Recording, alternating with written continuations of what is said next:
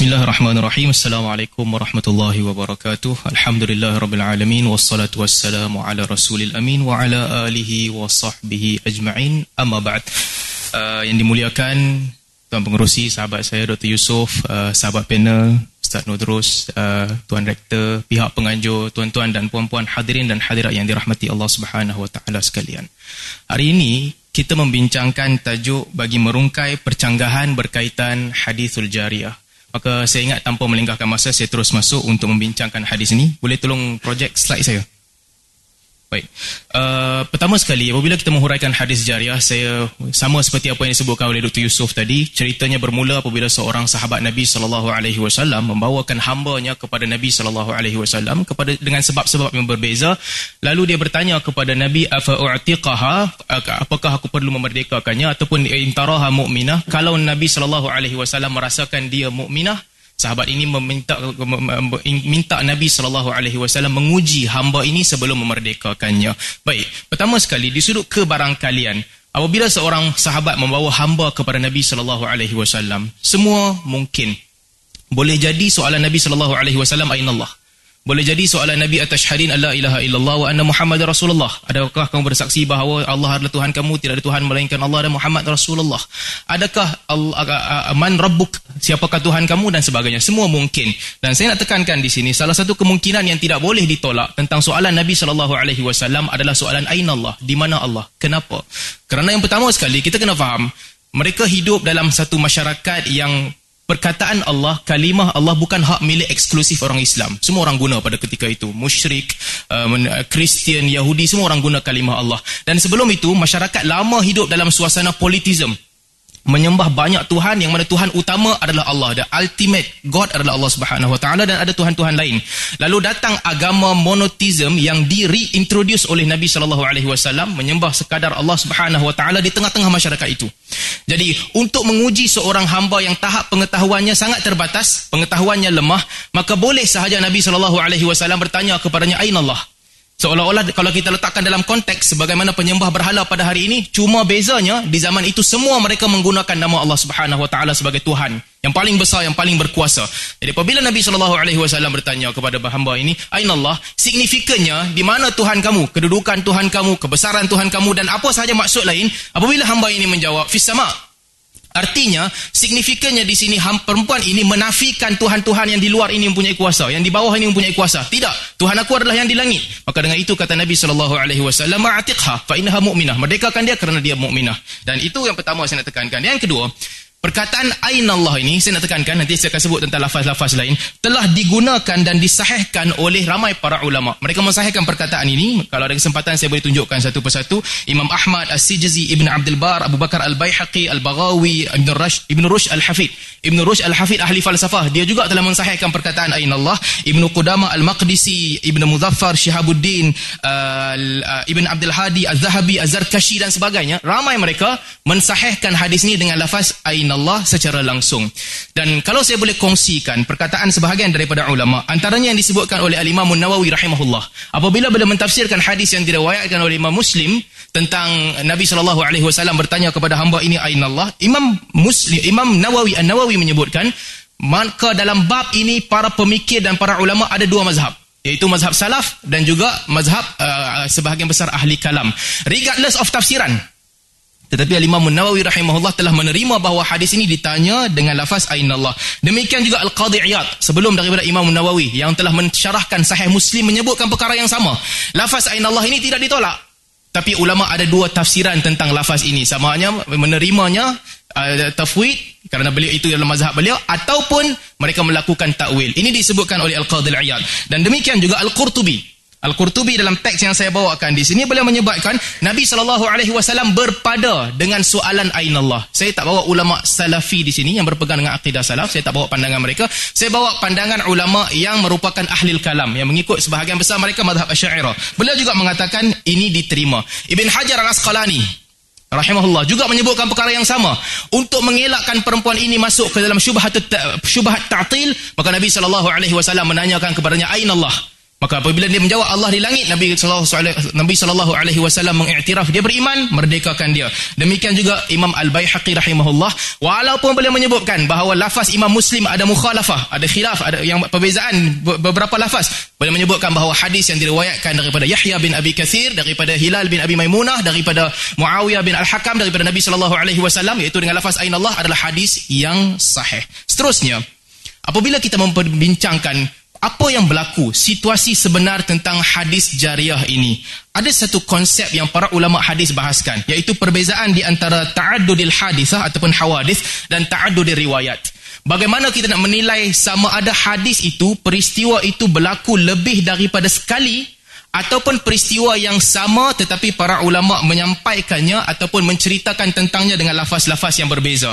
Ada disiplin ulama hadis disiplin khas ada buku yang ditulis tentang ini Bagaimana membezakan di antara peristiwa yang berlaku lebih daripada sekali ataupun peristiwa yang sama yang diriwayatkan dengan lafaz yang berbeza-beza. Saya merujuk kepada apa yang disebutkan oleh Ustaz uh, Nodrus. Beliau sebut, tidak mungkin semua ini kejadian yang berbeza. Kalau setiap kali lafaz berbeza, semua kejadian berbeza, berapa puluh kali kejadian sebenarnya ataupun berapa belas kali. Dia tidak semudah itu. Dia bukan ada lafaz berbeza sahaja, dianggap peristiwa yang berbeza. Tidak.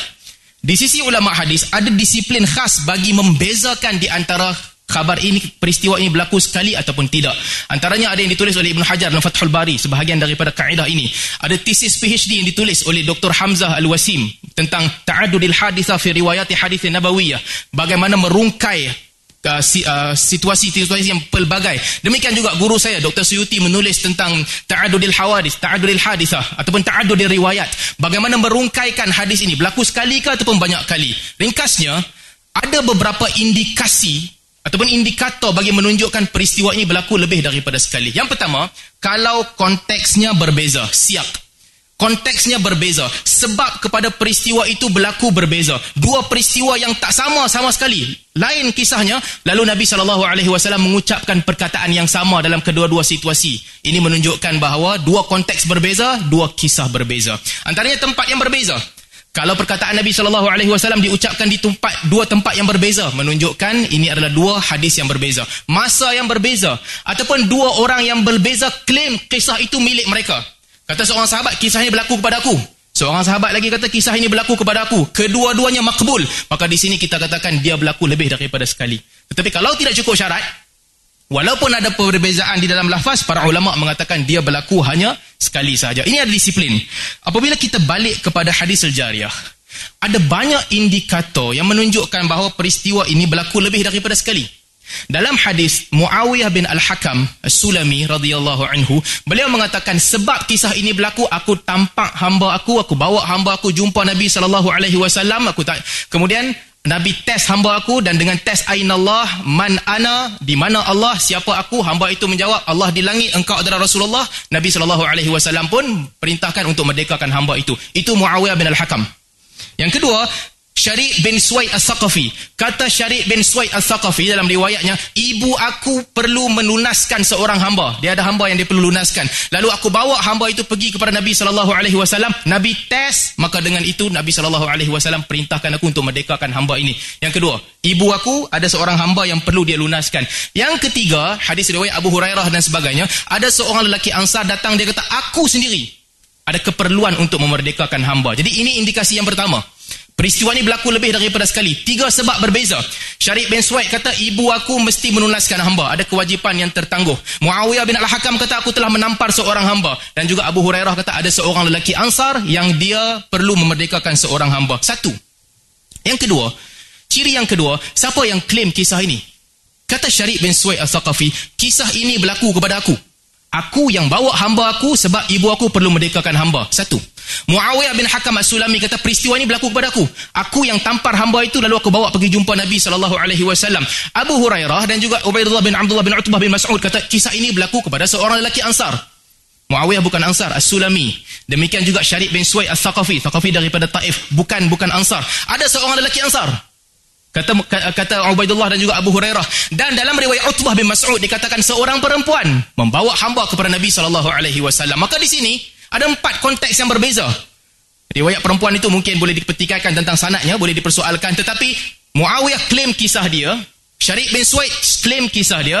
Abu Hurairah kata kisah ini berlaku kepada seorang lelaki Ansar dan juga Utbah bin Mas'ud kata kisah ini berlaku kepada seorang lelaki uh, kepada seorang perempuan. Menunjukkan ini isyarat lain bahawa kisah ini berlaku lebih daripada sekali. Meskipun dalam riwayat ada Aliyah Raqabah tapi orang yang berbeza menunjukkan peristiwa yang berbeza. Seterusnya, jawapan jariah juga berbeza-beza.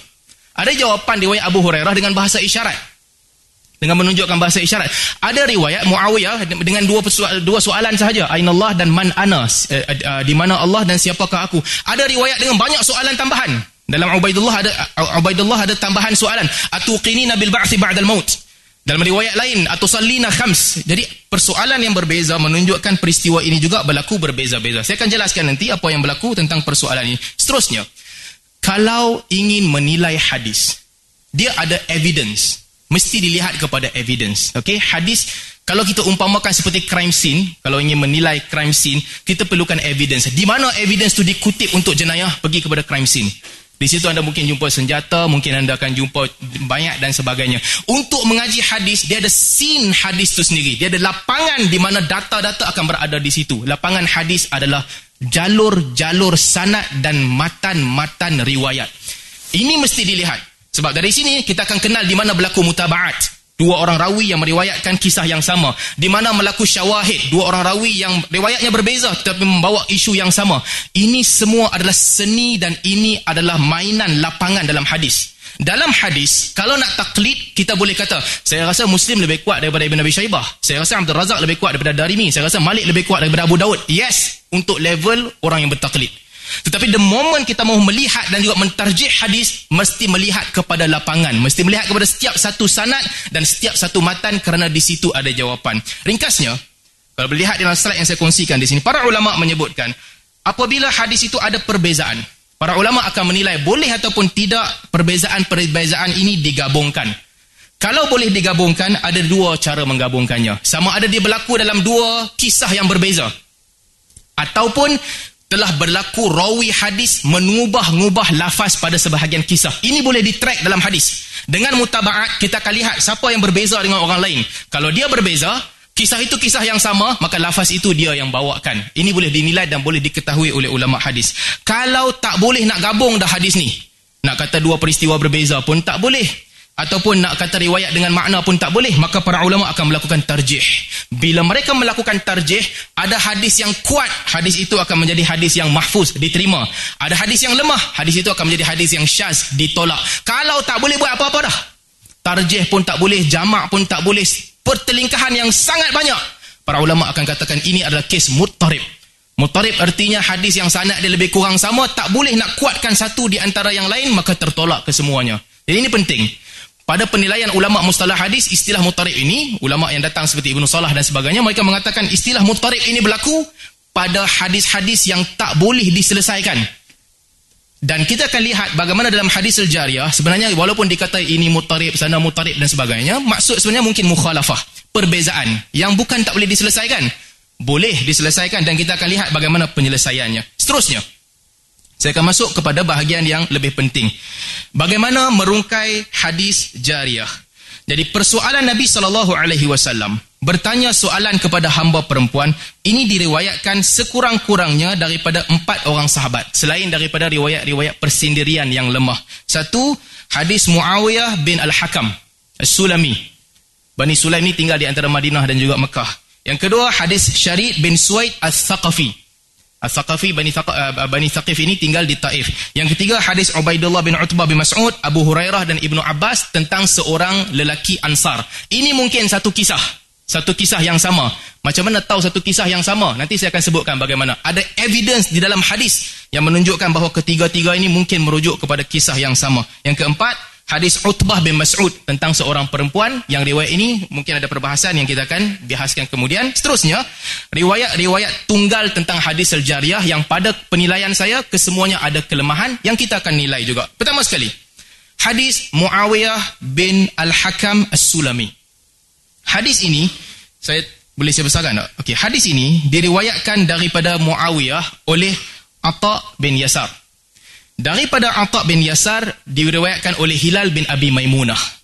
Daripada Hilal bin Abi Maimunah, sekarang ni semua siqah. diriwayatkan oleh dua orang besar dengan lafaz yang sama iaitu Yahya bin Abi Kathir dan juga Malik bin Anas. Daripada Yahya bin Abi Kathir diambil Harb Abban Al-Auza'i.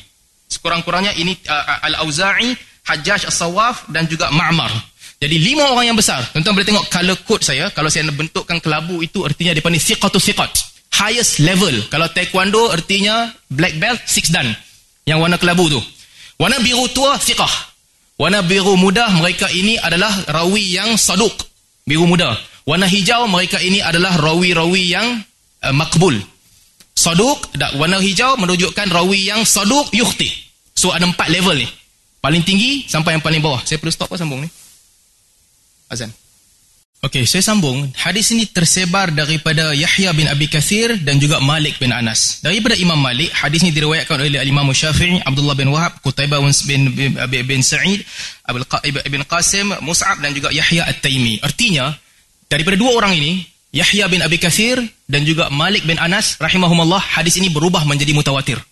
Di situ bermula hadis jariah dengan lafaz Ainallah menjadi dawat, tawat, mutawatir. Direkod oleh lebih daripada 20 orang. Ada dalam lebih daripada 20 kitab hadis dengan lafaz yang disepakati oleh kedua-duanya. Iaitu Ainallah dan juga Man Ana. Kecuali ada perbezaan sikit daripada Ibn Qanik. Boleh lihat warna hijau. Semua lafaz ini disepakati oleh rawi peringkat pertama. Siqatu siqat, siqatu sabut dan juga siqah. Kecuali Ibn Qanik yang warna hijau tadi. Sadu, yukhti ada lafaz yang berbeza. So balik kepada penilaian tadi. Apabila ada perbezaan sebegini, yang lemah akan ditolak kalau bercanggah dengan yang lebih kuat. Apatah lagi seorang yang lemah bercanggah dengan 20 orang yang lebih kuat. Tak boleh pakai. Nanti kita akan cek lebih detail kemudian. Kemudian, apabila kita meriwayatkan, menceritakan tentang hadis Muawiyah bin Al-Hakam, saya menilai apa yang disebutkan oleh uh, Ustaz Nur Terus. Beliau sebut, Nabi bertanya dalam bahasa isyarat. Kata beliau, ada ada evidence iaitu perkataan yang disebutkan oleh al-Imam Az-Zahabi rahimahullah mustafhiman man fis sama mustafhiman man fis sama dalam keadaan Nabi bertanya Uh, siapa yang di langit. Seolah-olah memberi isyarat bahawa ini berdasarkan petunjuk. Dan juga dalam slide lain uh, di tempat lain Ustaz Nadirus kata Al-Imam Az-Zahabi mengatakan bahawa semua syawahid bagi Hilal bin Abi Maimunah adalah daif. Sebenarnya dua slide ini ataupun dua ucapan ini bercanggah. Sebab syawahid bagi hadis Muawiyah merujuk kepada hadis Taubah Al-Ambari Taubah Al-Ambari adalah syawahid bagi hadis Muawiyah. Dan Taubah Al-Ambari, dalam riwayat itulah yang ada lafaz mustafhiman manfis sama. Jadi kalau kita menilai hadis ini, pergi kepada kitab hadis, scene of hadis, kita akan melihat bagaimana dua kenyataan ini sebenarnya bercanggah. Baik, seterusnya. Di mana datang perkataan mustafhiman manfis sama? Perkataan ini hanya disebutkan oleh Al-Imam Zahabi. The only person. Tanpa sanad. Al-Imam Zahabi datang tahun 800-900. Jadi tanpa sanad, ada 500 tahun rantaian itu terputus, lafaz ini tidak pernah disebutkan oleh mana-mana muhadis awal. Tak ada dalam muwatta, tak ada dalam musnad, tak ada dalam sunan, tak ada dalam uh, musannaf, tak ada dalam mana-mana kitab. Hanya datang dalam kitab Az-Zahabi iaitu Al-Ulu dengan lafaz mustafhiman man fis sama. So clear evidence, tak boleh pakai ini untuk tolak yang tadi. Saya cuba mengeraskan kepala, mencari-cari asal usul hadis ini. Maka saya cari, akhirnya saya dapat ada sedikit link. Dalam riwayat Az-Zahabi disebutkan an sahibi jariyati nafsiha daripada tuan kepada jariah.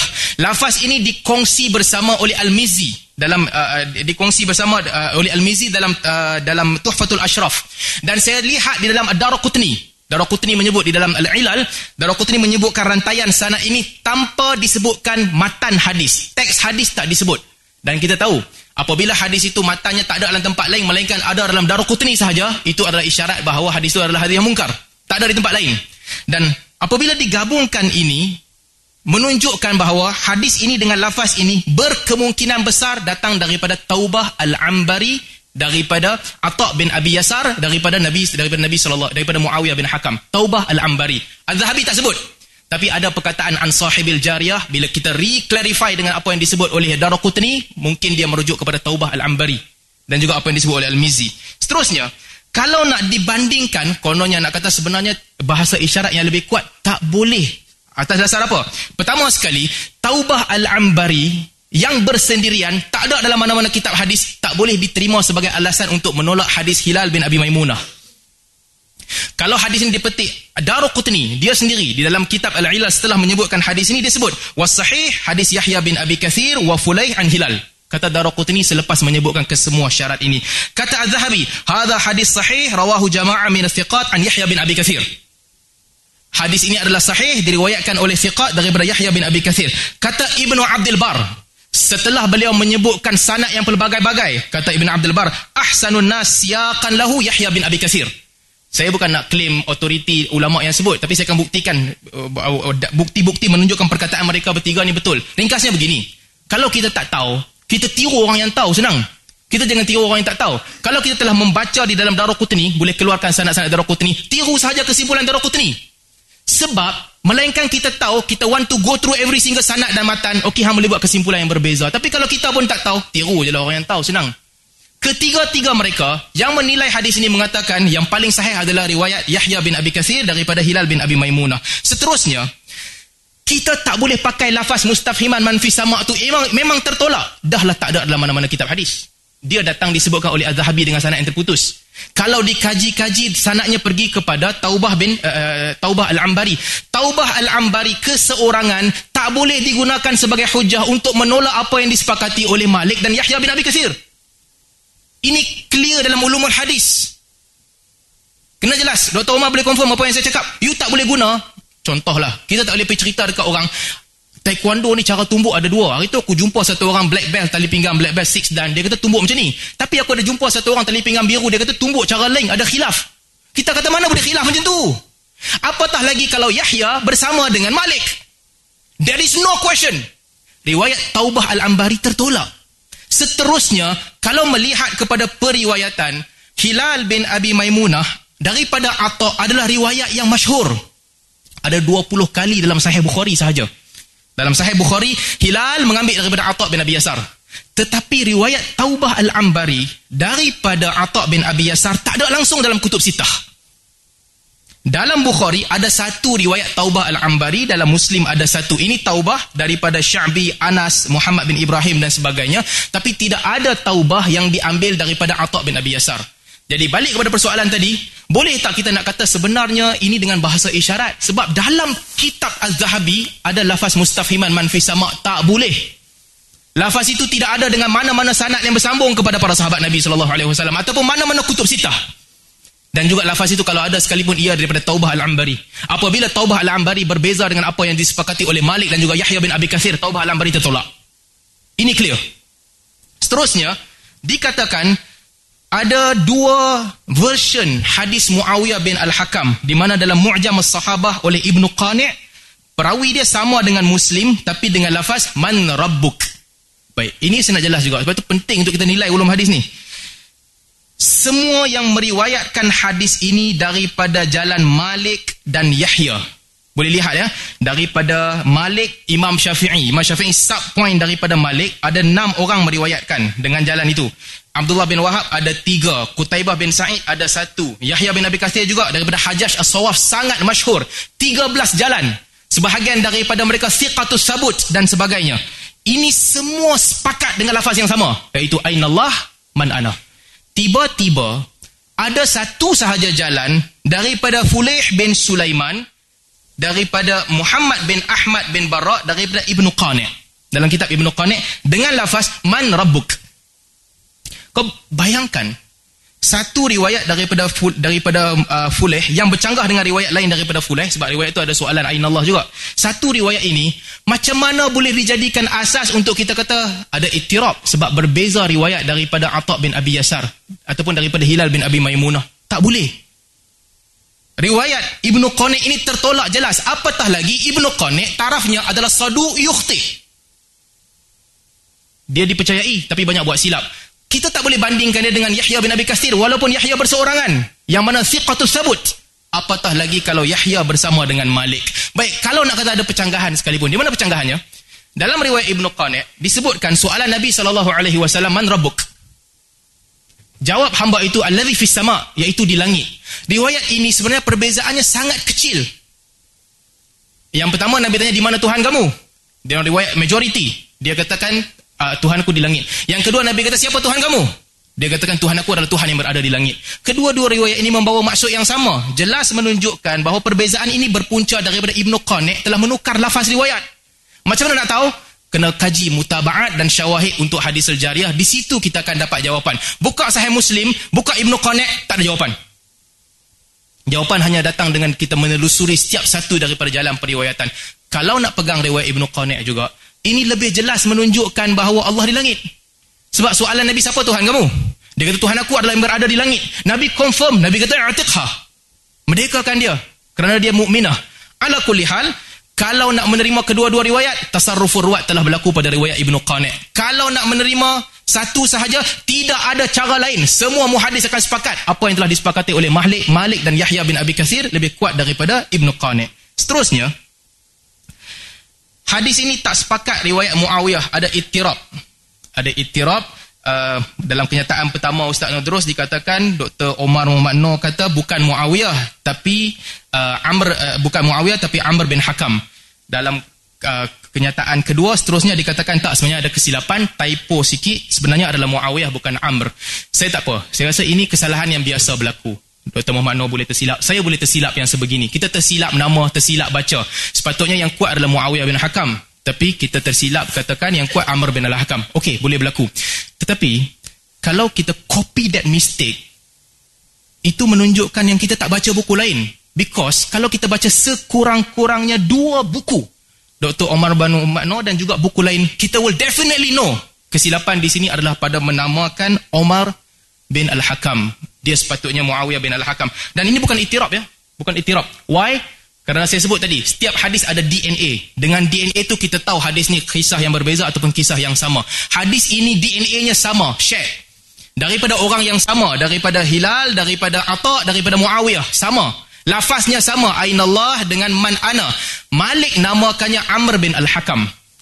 Maka disebabkan itu Malik dalam penjenamaan ini telah bercanggah dengan ramai orang lain. Bercanggah dengan Fulaih, bercanggah dengan Yahya bin Abi Kathir, bercanggah dengan Abu Salamah, bercanggah dengan uh, Usamah bin Zaid. Dan kesemua mereka ini menyatakan bahawa Muawiyah bin Al-Hakam. Disebabkan itulah Ibn Abdul Bar mengatakan bahawa menamakannya Amr Omar bin Hakam, Omar bin Hakam adalah salah ini adalah waham daripada Malik. Tidak menjelaskan, menjejaskan uh, hadis ini kerana kesalahan ini dikesan oleh para ulama dan ulama tahu. Setelah sepakat muhadisin sebenarnya adalah Muawiyah bin Al-Hakam. Bukan Omar, sorry, bukan Omar bin Al-Hakam. Ini waham daripada Malik. Demikian juga kata Imam Musyafi'i, Malik telah tersilap di dalam menamakan tiga orang. Salah satu di antaranya adalah Omar bin Al-Hakam. Jadi hadis ini, ini bukan itirab. Tak ada masalah. Waham daripada Imam Malik rahimahullah ketika menamakannya Umar bin Al-Hakam. Jadi ringkasannya, riwayat hadis Muawiyah bin Hakam As-Sulami adalah dengan lafaz Aynallah dan Man Ana. Riwayat ini adalah riwayat yang disepakati oleh Malik dan juga Yahya bin Abi Kasir dan puluhan orang meriwayatkan daripada dua orang hardcore muhadis ini. No question. Taubah tak boleh dilawan dengan mereka. Ibnu Qanek tak boleh digunakan untuk menolak apa yang disepakati oleh mereka. Baik, seterusnya hadis yang kedua. Hadis Syarid Ibn Suwaid As-Thaqafi. Hadis Syarid Ibn Suwaid As-Thaqafi, kata Ustaz Nodrus, dalam hadis Syarid pun ada percanggahan. Apa yang Nabi tanya sebenarnya? Ada yang Nabi tanya dalam riwayat Ahmad, Man Rabbuk wa Man Ana, dalam riwayat Darimi, atas hadin Allah ilaha illallah. Betul atau tidak? Betul. Ada percanggahan. Tapi boleh soft atau tidak? Boleh soft. Macam mana nak soft? kalau kita sekadar baca buku ketiga ini ini dari mi ini Ahmad percanggahan no you cannot solve like that nak solve go through setiap satu daripada buku-buku yang menakalkan perkataan ini dan di situ kita boleh buat penilaian di mana masalahnya masalahnya riwayat daripada Syarif bin Suwaid ini uh, diriwayatkan daripada Muhammad bin Amr Muhammad bin Amr saduq yukhti di pertengahan. Dan ada tiga orang yang meriwayatkan daripadanya iaitu Ziyad ibn Rabi' Abdul Aziz Al-Qasmili dan Abu Muawiyah. Ketiga-tiga mereka meriwayatkan dengan lafaz Ainallah man ana. Sama macam riwayat Muawiyah tadi. Hamad bin Salamah meriwayatkan dengan lafaz man rabbuk man ana. Kecuali satu sahaja riwayat Ad-Darimi daripada Hamad bin Salamah juga dengan lafaz at-tashhadin alla ilaha illallah. Jadi, mari kita belajar ulum hadis sama-sama. Dalam kes ini, perbezaan yang sebegini, tiga orang sepakat dengan lafaz Ainallah man ana. Ainallah man ana. Tiga orang. Al-Qasmili, uh, Ziyad dan juga Abu Muawiyah. Bercanggah dengan seorang iaitu Hamad bin Salamah. Kesemua mereka siqah. Ikut kaedah muhadisin yang dipegang adalah apa yang disepakati oleh siqat. Seorang jadi syaz. Satu. Yang kedua, pada riwayat Hamad bin Salamah, Ad-Darimi seorang sahaja yang kata atas hadin Allah ilaha illallah. Orang lain semua kata man rabbuk man ana. Artinya Ad-Darimi buat double mistake di sini. Bukan melemahkan Ad-Darimi, tapi this is how we deal with hadis. Dengan menyelusuri sanad dan matan, kesemua jawapan ada di situ. Siapa yang betul, siapa yang silap, siapa yang tersilap untuk mencapai kebenaran di depan. You know all. Maka hadis ini kalau ingin menilai lafaz yang paling kuat, semestinya apa yang disepakati oleh Abu Muawiyah, Al-Qasmili dan Ziyad bin Rabi' itu didahulukan berbanding apa yang disebutkan oleh Hamad bin Salamah. Tapi kalau nak terima Hamad bin Salamah juga, atas dasar kebanyakan muhadisin kemudian mengambil daripada Hamad bin Salamah, saya tidak masalah, boleh terima. Ini riwayat yang berbeza daripada Syarik bin Suwaid Al-Thaqafi. Mungkin di sini ada ruang untuk berbeza pandangan. Ada muhadis akan lihat riwayat Hamad bin Salamah dipick up oleh ramai muhadisin. Kemudian maka riwayat itu didahulukan. Boleh. Tapi ini tidak langsung menjejaskan hadis Muawiyah bin Al-Hakam tadi. Itu cerita lain. Orang lain tentang tujuan lain. Syarif kata, mak aku pesan ke aku untuk merdekakan seorang hamba. Muawiyah kata, aku pergi tampak seorang hamba lalu aku perlu merdekakan hamba itu. Tu nampak tak? Dua. Dia tak boleh jadi satu. Seterusnya, hadis Ubaidullah bin Mas'ud dan Utbah bin Mas'ud. Uh, hadis Ubaidullah, ibnu, Ubaidullah bin Abdullah bin Utbah bin Mas'ud. Hadis ini Kata Ustaz Nodrus, riwayat Imam Malik ada meriwayatkan daripada Ibnu Syihab, daripada Ubaidullah, sama juga dengan lafaz atas hadin Allah ilaha illallah, riwayat ini sahih, bahkan lebih sahih daripada apa yang ada dalam Muslim. Ini persoalannya. Betul tak ini lebih sahih daripada apa yang ada dalam Muslim? Kita boleh nilai sama-sama. Saya nak sebut sekali lagi. Muslim bukan maksudnya Muslim ya. Muslim maksudnya Muslim, Abu Daud, Bukhari dalam dalam qira'ah khalfal imam, Ahmad, Ibn, uh, Ibn Abi Shaybah, nanti saya akan sebutkan. 20 kitab, bukan Muslim seorang sahaja. Baik. Cek hadis ini. Hadis ini daripada Ibnu Syihab Az-Zuhri, daripada Ubaidullah bin Abdullah bin Atubah bin Mas'ud, daripada kata Ubaidullah seorang lelaki Ansar. Kata Ubaidullah seorang lelaki Ansar. Artinya apa? Tidak ada bukti bersambung. Tidak ada bukti sana ini bersambung dengan lelaki Ansar tadi. Ini kata siapa? Kata Malik dan Yunus. Malik, Yunus. Tengok ya, ikut dengan dia. Kata Ma'mar, Ma'mar tukar sikit riwayat. Ma'mar kata, bukan sesungguhnya seorang lelaki Ansar. Tapi Ubaidullah kata daripada seorang lelaki Ansar. So sekarang ada clash. Malik dengan Yunus kata ini cerita tentang seorang lelaki Ansar. Jadi di sini belum ada bukti Ubaidullah berjumpa berjumpa dengan orang tu ataupun mendengar cerita tu. Okey, ini Malik dan Yunus. Kata Ma'mar Ubaidullah mendengar daripada seorang lelaki Ansar. So sanadnya bersambung. Mana yang kuat? Di sini dalam kes ini dalam ilal kata Abu Hatim Abu Hatim menyebutkan Yahya ya, Yahya bin, uh, Abu Hatim dan juga Yahya bin Malik dan juga Yahya bin Sa'id kalau seingat saya silapan tulisan di situ Malik asbat ashab Zuhri kalau orang berbeza pandangan Zuhri kata apa ini daripada Zuhri dan juga Ubaidullah Malik yang paling kuat so kalau berbeza nak ikut siapa ikut Malik kalau perbezaan di antara mereka yang kedua kata Daraqutni yang sahih daripada Zuhri hadis ini adalah mursal Ubaidullah daripada seorang lelaki Ansar. Uh, Ubaidullah mendengar, bukan mendengar, Ubaidullah berkata sesungguhnya seorang lelaki Ansar. Tak ada bukti Ubaidullah ambil daripada lelaki Ansar itu. Demikian juga kata Al-Baihaqi dalam uh, dalam Sunanul Kubra, ini adalah mursal.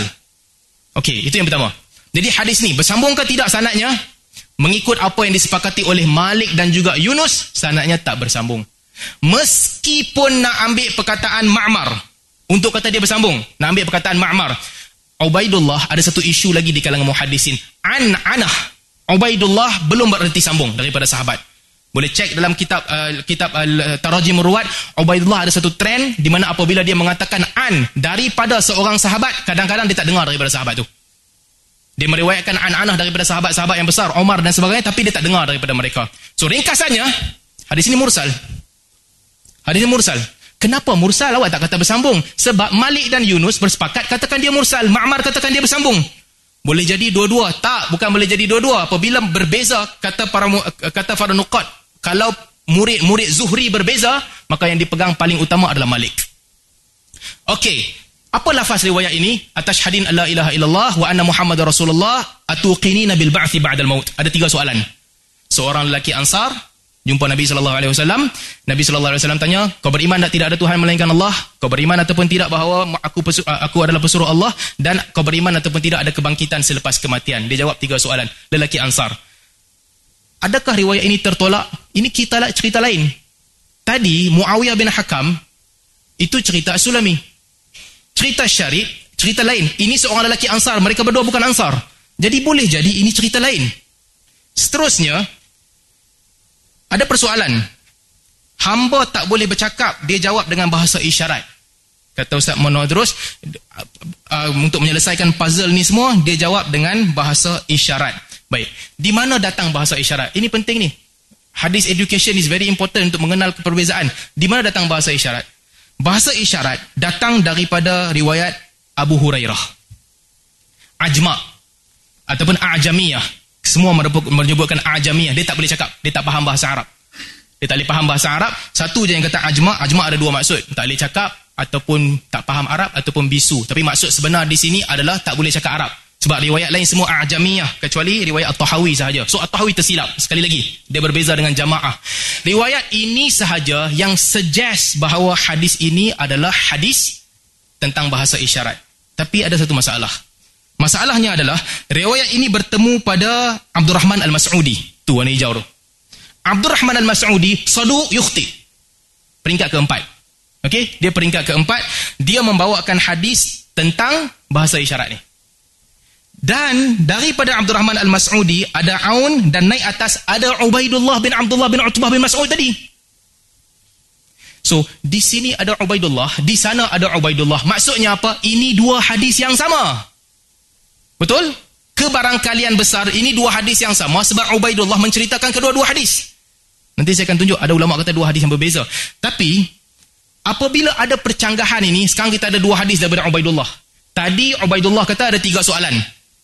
Okey? Ini Ubaidullah daripada Abu Hurairah mengatakan bahawa dengan bahasa isyarat. Mana satu kita nak pegang?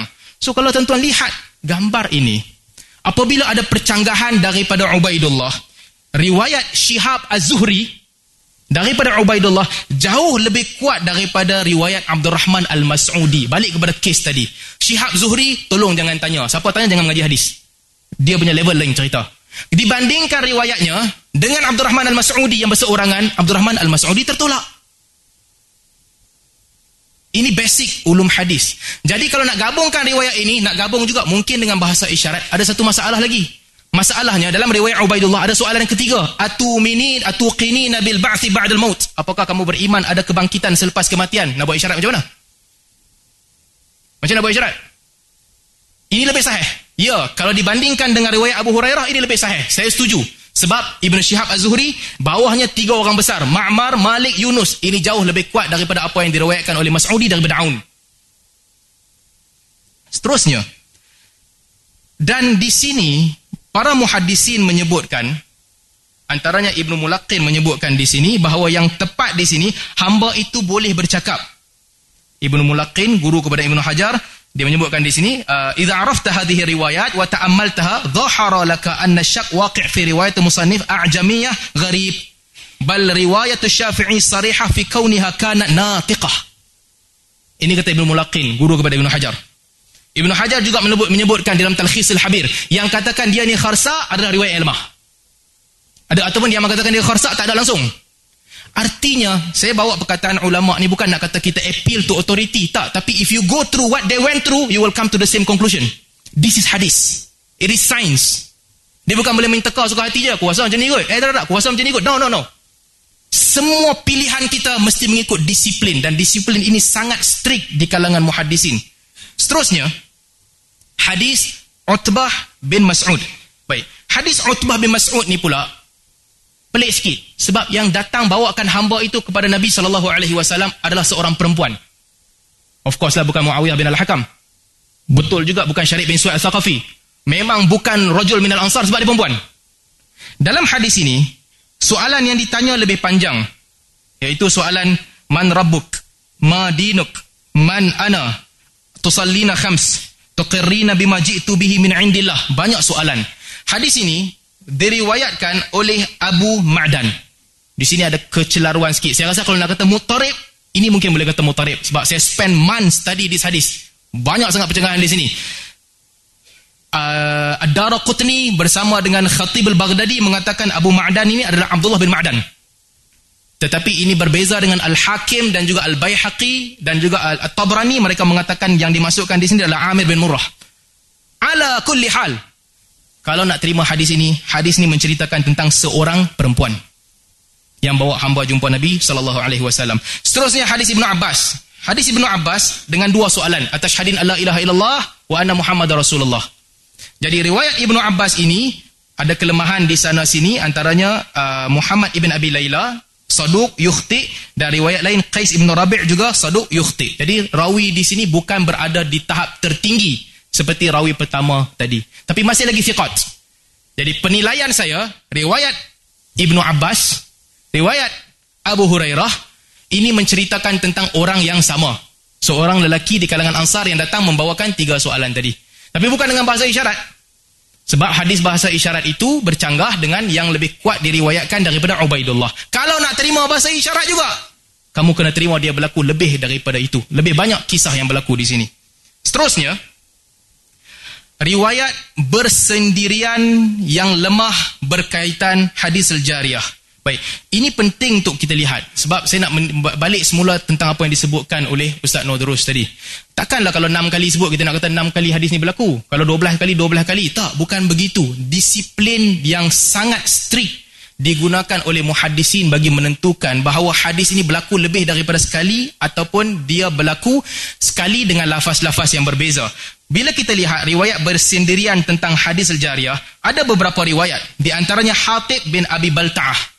Riwayat daripada Hatib bin Abi Balta'ah ini dimuatkan oleh Ibn Hajar Al-Asqalani di dalam Al-Talkhis Al-Habir.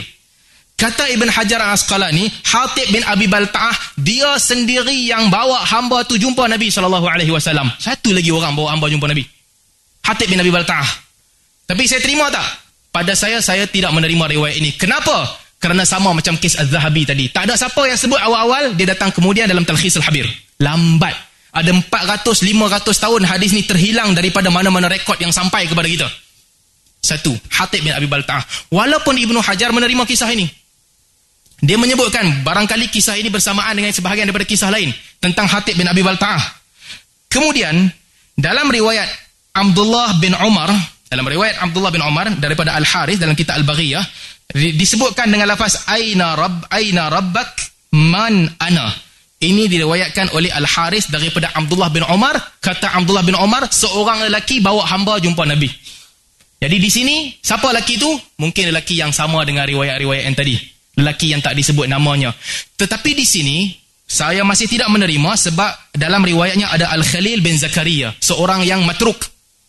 Daif. Uh, kala, kala apa nama? Color coklat tu artinya matruk. Saya buat color code untuk semua rawi di sini. Jadi disebabkan ada Khalid bin Zakaria, hadis ni adalah hadis yang lemah. Demikian juga ada hadis Ka'ab bin Malik radhiyallahu anhu yang diriwayatkan oleh Tabrani. At-Tabrani meriwayatkan bahawa Ka'ab bin Malik kata aku bawa hamba jumpa Nabi sallallahu alaihi wasallam. Hadis ini imtihannya dengan lafaz man ana dan juga famanillah siapakah uh, siapakah aku dan juga siapakah Allah. Jadi riwayat Ka'ab bin Malik ini juga riwayat yang lemah sebab bersendirinya Abdullah bin Shabib. Seorang rawi yang juga matruk meriwayatkan hadis ini secara bersendiri. Jadi bila kita melihat rantaian periwayatan hadis al-jariyah dengan lafaz-lafaz yang berbeza, kita tak boleh lari melainkan kena mengatakan peristiwa ini confirm berlaku lebih daripada sekali. Syarid bukan Muawiyah. Syariat kata aku bawa hamba ni pergi jumpa Nabi. Sebab mak aku suruh. Muawiyah kata aku tampak hamba ni aku bawa pergi jumpa Nabi nak tanya boleh merdekakan ke tidak. Dan banyak riwayat-riwayat lain juga Ibnu Abbas, Ubaidullah bin Abdullah bin Utbah bin Mas'ud, Abu Hurairah dan juga Ibnu Omar di sini yang lemah mengatakan bahawa ada seorang lelaki Ansar. Syarif bukan, Muawiyah pun bukan. Jadi saya fikir kalau nak settlekan puzzle ini dengan kata sekali je berlaku semua masuk dalam satu bakul ini adalah kesimpulan yang langsung tidak bertepatan dengan ulumul hadis. Ada ulama yang pilih atau tidak? Mungkin ada. Kita akan bahaskan dalam sesi seterusnya tapi kesimpulan ini tak boleh diterima. Seterusnya, boleh ke banyak kali orang nak bawa jumpa Nabi sallallahu alaihi wasallam imtihan ini biasa. Biasa berlaku sebab memerdekakan hamba dituntut memerdekakan hamba muslim dituntut.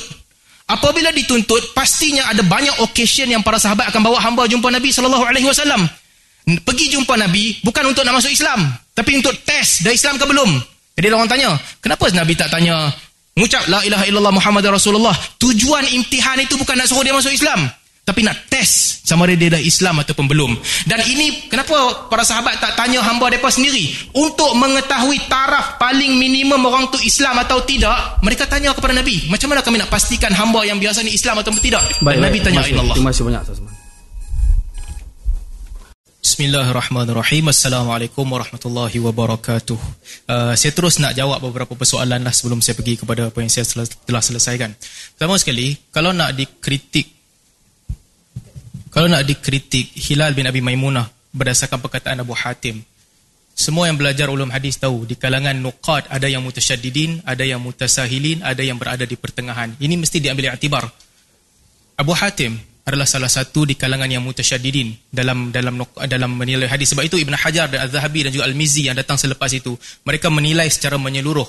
Dan Hilal bin Abi Maimunah ini dipuji oleh Daraqutni Maslamah dan sebagainya. Jadi apabila Abu Hatim berbeza dengan para ulama yang di pertengahan biasanya pendiriannya itu akan dinilai semula. Sebab kalau begitu ramai rawi yang dilemahkan oleh Abu Hatim. Sebab pengkategorian begini memang ada. Mutasyaddidin mutasahilin dan orang yang pertengahan. Dan kata Az-Zahabi apabila Abu Hatim kata syekh yuktab hadithu. Bukan Az-Zahabi kata bukan hujah tapi Az-Zahabi kata bukan hujah di sisi Abu Hatim. Tapi Az-Zahabi sendiri bukan memegang pandangan itu kerana dia adalah salah seorang yang linian dalam menilai hadis. Yang kedua uh, mungkin antara faktor kelemahan Hilal kata Ustaz Nodros kerana Hilal uh, dia tersilap dia yang tersilap namakan. Mungkin dia tersilap sebagaimana kata Ibn Abdul Bar. Tapi kemungkinan ini kemungkinan ini tak kuat kerana semua orang lain yang meriwayatkan daripada eh, daripada Muawiyah bin Hakam semua rawi lain selain daripada Imam Malik meriwayatkan dengan nama Muawiyah bin Al-Hakam. Imam Malik sahaja yang meriwayatkan dengan nama Umar bin Al-Hakam. Maka kebarangkalian yang lebih kuat adalah ini kesalahan Imam Malik. Sebagaimana yang disebut oleh Ibn Abdul Bar sendiri. Ijma' ulama dan Asy-Syafi'i sebut. Imam Malik tersalah dalam tiga nama. Bukan nak melemahkan Imam Malik. Tapi ini bukan poin untuk melemahkan Hilal bin Abi Maimunah kerana semua murid-muridnya meriwayatkan dengan nama Muawiyah bin Al-Hakam kecuali Imam Malik rahimahullah. Yang ketiga, Imam Muslim tidak meriwayatkan hadis ini dalam bab memerdekakan hamba hanya dalam bab solat. Manhaj Imam Muslim kita tahu dia tidak mengulang-ulang hadis. Bukan dia mengulang-ulang hadis seperti Al-Imam Al-Bukhari dan ulama lain memasukkan hadis ini dalam bab iman. Ibn Khuzaimah memasukkan dalam kitab Tauhid. Imam Syafi'i disebutkan oleh Ustaz Naudrul sendiri memasukkan dalam bagaimana imtihan jariah yang yang tak boleh bercakap dengan cara itu. Artinya, tidak memasukkan hadis ini dalam bab iman bukan bererti bahawa lafaz itu dilemahkan oleh Imam Muslim. Apatah lagi Ibn Abdul Bar bila merumuskan hadis ini katanya orang yang paling ahsanun nas siakan li hadis uh, Muawiyah bin Al-Hakam adalah Hilal dan yang paling paling ahsanun nas daripada hadis Hilal adalah Yahya. Jadi ini jelas menunjukkan dan kalau nilai hadis tu hadis ini dipotong-potong ramai orang riwayatkan sedikit-sedikit Abu Salamah sedikit Fulaih sedikit Malik sedikit yang paling komprehensif adalah Hilal adalah Yahya bin Abi Katsir. Sebab itu kata kata uh, uh, uh, Ibn Abdul Bar apabila berlaku perbezaan di sini ahsanun nasiq adalah Yahya bin Abi, uh, adalah uh, Yahya bin Abi Katsir. Seterusnya bila dikatakan yang penting soalan Nabi Soalan Nabi yang penting bukan sahaja soalan confirmation Nabi sallallahu alaihi wasallam juga penting sebab dalam riwayat Fulaih kalau nak menerima riwayat Fulaih itu Nabi tanya Man rabbuk siapa Tuhan kamu? Hamba itu jawab allazi fis sama. Nabi sallallahu alaihi wasallam kata Nabi benarkan dia dan suruh merdekakan dia.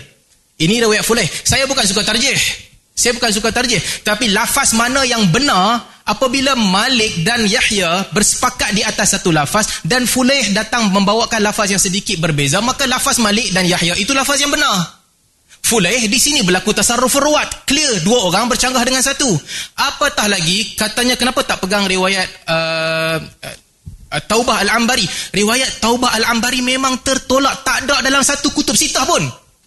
Tak ada dalam mana-mana musnad. Tak ada dalam muwatta. You tak boleh kata tak apalah bersangka baik dan terima. Mana boleh hadis yang ada dalam kitab ulu datang selepas 800 hijrah? You pergi letak dan compare kata hadis ini mentafsirkan 20 hadis yang ada dalam kitab hadis yang ada dalam 20 kitab hadis tadi. Ini bukan ulum hadis ini main tampar sesuka hati. Ini bukan bersangka baik. Kalau hadis itu tidak dijumpai pada kitab musnad yang awal, kata, sebagaimana disebutkan oleh Imam oleh Imam Suyuti, itu tanda hadis itu syaz. Apatah lagi dia bercanggah. Dan apatah lagi, clear di sini, saya dah sebutkan tadi, Taubah bukan murid utama Atta kalau nak dibandingkan dengan Hilal bin Abi Maimunah. Ini bukan bab kita boleh pilih suka hati boleh tampal tapi ada disiplin yang mesti dipatuhi. Seterusnya, apabila dikatakan bahawa Imam Ahmad meletakkan hadis ini uh, hadis Yahya uh, Yah, hadis Muawiyah bin Al-Hakam dalam musnad dalam musnad ahli Madinah. Artinya dia ansar sebagai orang ansar. Imam Ahmad juga dalam musnad Ahmad meletakkan dia dalam di bawah makiin. Boleh cek cetakan risalah yang saya cek tadi Imam Ahmad meletakkan dia di kalangan makiin juga. Jadi meletakkan di sini ada beberapa konsiderasi. Bukan sekadar diletakkan itu terus mengatakan dia orang Ansar. Satu. Yang kedua, tentang Daraqutni. Daraqutni bukan bahas pasal muhajirin ke Ansar. Daraqutni membahaskan hadis daripada Atta bin Yasar.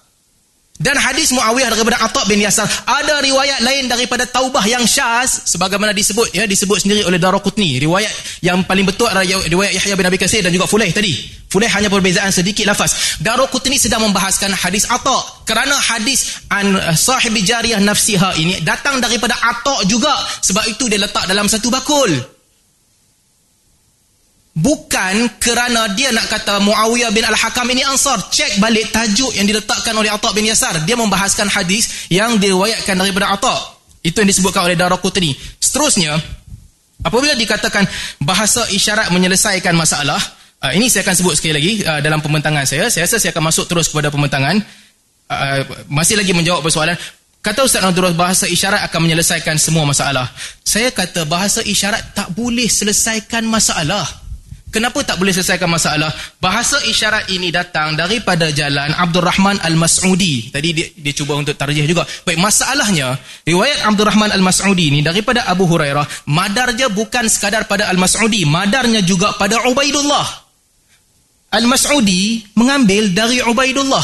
Dan yang lebih kuat daripada Ubaidullah dipersetujui oleh, oleh Ustaz Nodros adalah apa yang diriwayatkan oleh Malik, Yunus, Ma'mar daripada Zuhri daripada Ubaidullah. Itu lebih sahih. Dan di situ ada lafaz atumini nabil ba'thi ba'dal maut. Nak buat bahasa isyarat macam mana ini bukan pasal, pasal, pasal pilih sesuka hati kita. Ini clash di antara madar yang sama iaitu Ubaidullah. Apabila bercanggah dua riwayat, satu kata bahasa isyarat sahaja, satu lagi didatangkan dengan persoalan yang detail, tiga persoalan utama, riwayat yang lebih kuat mesti didahulukan. Jamak bagus, tapi jamak mesti menilai kepada persamaan. Riwayat Ubaidullah ini lebih dekat dengan riwayat Abu Hurairah. Kenapa? Kerana berkumpul pada Ubaidullah. Yang riwayat Malik yang dikatakan lebih kuat tadi, dia lebih hampir dengan Abu Hurairah sebab berkumpul pada Ubaidullah. Riwayat Muawiyah tak ada kena mengena. Ubaidullah tak termasuk dalam tu. Sebab itulah Ibn Abdul Bar kata ahsanun nas siaqan li hadal hadis adalah Yahya bin Abi Katsir. Seterusnya, lafaz soalan yang panjang saya telah sebutkan tadi yang tak ada penyelesaian. Ini penting, saya rasa menarik sebab dalam pembentangan Ustaz Nodrus sebelum ini, dia menunjukkan yang riwayat dalam Musannaf Abdul Razak ni adalah Atta' bin Yasar dua dalam pembentangan beliau. Riwayat itu katanya sahih tapi lafaz yang berbeza iaitu atas hadin alla ilaha illallah dan riwayat Abdul Razak lebih sahih daripada sahih Muslim katanya dalam dua pembentangan ada ulama yang kata demikian. Tapi saya berbesar hatilah selepas baca tesis saya uh, Ustaz Nutra ubah pandangan. Ini bukan Atta' bin Yasar ini Atta' bin Nabi Rabah. Jadi saya pun tak jadi nak kritik. Saya, saya tahu daripada mana datang kesalahan tu. Kesalahan tu kerana Ustaz Nutra taklid Hasan Zakaf. Dia yang kata uh, riwayat ini adalah riwayat daripada daripada Atta' bin Yasar. Sebenarnya salah sebab Ibnu Juraish mengambil daripada Atta' bin Abi Rabah. Bukan daripada Atta' bin Yasar. Tapi seterusnya yang saya nak tunjukkan. Kata Ustaz Abdul kenapa tak campur saja? Boleh campur. Ini bukan masalah campur. Ini bukan masalah kata Ibnu Kasir kalau kibar uh, uh, tabi'in meriwayatkan hadis dengan jalan mursal terima sahaja. Bukan. Hadis ada seninya. Setiap rawi ada profil dan ada tabiatnya yang diketahui. Go deeply into Atta' bin Abi Rabah. Atta' bin Abi Rabah meriwayatkan hadis ini secara mursal. Satu. Atta' bin Abi Rabah yang kedua. Kata Yahya bin Sa'id Al-Qattan, Mursal Atta' bin Abi Rabah adalah lemah. Kata Ahmad bin Hanbal, mursal yang paling lemah sekali, okey, laisa fi mursalat adhaf min mursal Hasan wa Atta' bin Abi Rabah. Kalau Atta' bin Abi Rabah dia thiqah. Kalau diriwayatkan sanad bersambung, terima. Dia thiqah. Tapi kata Imam Ahmad, kalau dia riwayatkan secara mursal, itu paling lemah. Why? Ada sebab kerana setiap rawi ada profil. Kerana Atta' bin Abi Rabah di, uh, dikenali sebagai orang yang dia mengutip ke semua sanad tanpa memisahkannya idrash sanad uh, matan situ dan sini dan sampaikan hadis. Sebab itu Imam Ahmad kata dia paling lemah.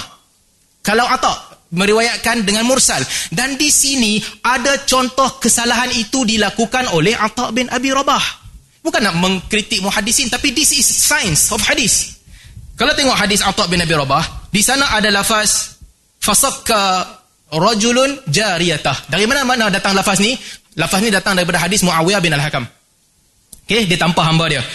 Kemudian ada lafaz atas hadin alla ilaha illallah wa anna muhammadar rasulullah. Daripada mana datang lafaz ni? Lafaz ni datang daripada hadis Abu Hurairah. Betul? Hadis Abu Hurairah yang kita sebutkan tadi. Kemudian wa annal jannata wan nar haq. Daripada mana datang lafaz ni? Lafaz ni datang daripada hadis Ubadah bin Samit yang diriwayatkan oleh Imam Muslim. Kemudian disebutkan juga di sini fa arada an yu'tiha lin nabi sallallahu alaihi wasallam. Lafaz ni tak ada dalam mana-mana riwayat. You lihat sendiri kata Imam Ahmad be careful. Atau kalau riwayat mursal dia campur matan datuk masuk dalam satu. Dan di sini ada bukti jelas atau campur matan masuk dalam satu. Ini yang dilemahkan. Dia bukan pasal bersangka baik. Tak bukan pasal bersangka baik. Profil muhadisin mesti dikenali sebagaimana depa disebut oleh para muhadisin seterusnya ini untuk membantah pembentangan awal Ustaz Nadrus yang dia kata Atok ni adalah Atok bin Yasar. Ini memang tertolak betul. Dan hadis yang dikatakan Muslim tadi tu, kononnya Malik lebih kuat, kononnya Darimi boleh kuat, Fulaih boleh diambil untuk membantah hadis ini. Sebenarnya hadis ini bukan sahaja diriwayatkan oleh Imam Muslim, tapi diriwayatkan oleh kesemua ini. Abu Dawud, Ahmad, Muslim, Malik, Syafi'i, Ibn Abi Shaybah, Abdul Razak, Abu Dawud, uh, uh, Abu Dawud At-Tayalisi, Darimi, Nasai, Tahawi, Ibn Khuzaimah, Lalakai, Ibn Jarud dan seterusnya hadis Ainallah dengan jalan Malik dan juga Yahya bin Abi Kasir diriwayatkan sebagai hadis yang paling masyhur. Malik meletakkan disiplin dalam kitab Malik, Ibn Hazmin menyebutkan dalam kitab Malik, kalau diriwayatkan secara bersambung, itu sahih. Tapi kalau diriwayatkan secara mursal, itu belum tentu. Ada beberapa hadis mursalnya tidak sahih. Hadis Ubaidullah bin Abdullah yang dikatakan lebih sahih tadi, dalam riwayat Malik, diriwayatkan dengan mursal. Hadis Muawiyah bin Hakam yang Malik namakan Omar bin Hakam diriwayatkan dengan bersambung. Jadi ini menunjukkan bahawa kalau nak bandingkan kedua-duanya, riwayat Muawiyah ini lebih tepat. Sebab tuan-tuan kalau baca hadis tu, riwayat Yahya bin Abi Kasir, peristiwanya sangat terperinci daripada awal sampai akhir. Kalau nak anggap dia peristiwa yang sama, di mana berlaku tasarruf ruwat pada riwayat-riwayat yang lain. Yahya bin Abi Kasir, sahibil jariyah nafsih. Huwa dia sendiri dan riwayat uh, uh, Muawiyah adalah tuan kepada Jariyah. Yahya meriwayatkan hadis secara penuh. Lafaznya lah yang diutamakan sebagaimana disebut oleh Ibn Abdul Bar. Seterusnya, kalau kita nak masuk hujah akal, tadi Ustaz Nadrul kita kita tak boleh terima kalau orang kata Asy'ariyah menyembah Tuhan yang tak ada. Begitu juga kalau kami tak boleh terima orang buat main dengan akidah kami. Kamu sembah apa? Tuhan tengah-tengah, tembus Tuhan pergi ke Kaabah. Kami pun tak boleh terima penghinaan begitu. Seriously, friendly talking. We don't accept that. That is crossing the line. The line of friendship. Saya, saya, saya, saya terpaksa bertegas dalam bab ni. Kita berhati-hati jaga perkataan kita. Kita hentam aswaja, kita tak hentam asyairah. Kita menerima asyairah dalam dakapan ahli sunnah wal jamaah. Tapi kawan-kawan kita buat kenyataan seperti tidak menghormati kita. Tembus Tuhan sampai ke Kaabah untuk buat main-main. Sedangkan ini bukan perkataan Nabi SAW. Hadis orang yang sedang solat fa innahu yunaji rabbahu au fa inna rabbahu qibala wajhihi. Ini hadis yang sama tentang Nabi masuk masjid, Nabi nampak ada ada orang ludah, Nabi lap tu ataupun Nabi suruh seorang hamba perempuan lap dan Nabi sebutkan hadis ini. Diriwayatkan oleh Anas, diriwayatkan oleh Abdullah bin Umar, oleh Aisyah, oleh Abu Hurairah, oleh oleh Abu Sa'id Al-Khudri dan juga oleh Jabir bin Abdullah. Enam orang riwayat. Hanya seorang sahaja iaitu Humaid At-Tawil yang meriwayatkan daripada Anas bin Malik mengatakan dengan lafaz fa inna fa innahu yunaji rabbahu au fa inna rabbahu bainahu wa bainal Ka'bah. Ketika itu dia sedang ber, berhadapan dengan Tuhannya, menyeru Tuhannya ataupun Tuhannya berada di hadapannya dan di antara dia dan juga Kaabah. Ini perkataan siapa? Humaid At-Tawil. How do you know perkataan Humaid At-Tawil? Sebab ini hadis yang sama diriwayatkan oleh enam sahabat. Daripada Anas bin Malik ada dua orang, Sabit dan juga Humaid. Sabit juga ikut lafaz yang lain. Humaid sahaja yang kata di antara Kaabah dan juga kamu ada Tuhanmu. Ini perkataan Humaid, bukan perkataan Nabi. Tapi ada sahabat kita buat main perkataan ni. Oh, itu kamu tak boleh jawab persoalan ni. Apakah kamu terima Tuhan, tembus Tuhan kemudian sampai ke Kaabah? Kami pun tak boleh terima main-main macam ni. Fair game. Kalau dikatakan, kalau dikatakan, percanggahan, kononnya ini bercanggah dengan Allah subhanahu wa ta'ala turun ke langit dunia 2 per 3 malam dengan Allah di atas arash. Selalu dibangkitkan. Kamu tak boleh jawab. Kamu tak boleh jawab persoalan ini yang dibangkitkan oleh ramai orang. Kamu sama seperti Kristian yang tak boleh jawab. Perkataan ini kita tak guna untuk Asy'ariyah. Ya, kita guna untuk Aswaja. Tapi kita tidak menyerang dengan Asy'ariyah dengan seramam begitu. To be fair, to be fair. Beriman bahawa Allah di atas arash, Allah tinggi di atas semua makhluknya. Okey? Dalam masa yang sama beriman bahawa Allah turun ke langit dunia 2 per 3 malam. Dan berkata, siapa yang minta kat aku, aku bagi kat kamu. Siapa yang minta ampun, aku ampunkan kamu. pada kami itu bukan contradiction sebab Allah bukan jisim yang macam kita yang terikat dengan jisim. Turun mesti meninggalkan meninggalkan ulunya. Tak. Pada kami itu bukan contradiction. Pada kami itu adalah beyond comprehensive. Beyond comprehension.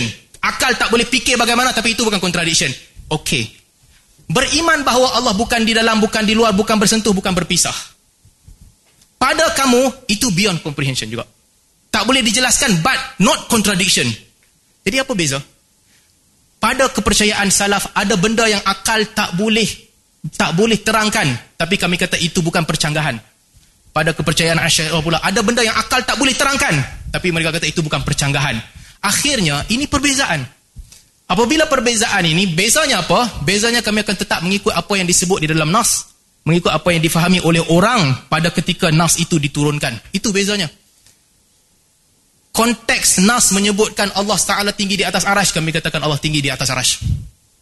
Dan juga konteks nas menyebutkan yanzilu rabbuka tabaraka wa taala ila sama'i dunia. Allah turun ke langit dunia. Apakah Allah meninggalkan arash? Tidak. Apakah Allah pada ketika itu uh, bergerak? Kami tak sebut itu tidak ada dalam nas.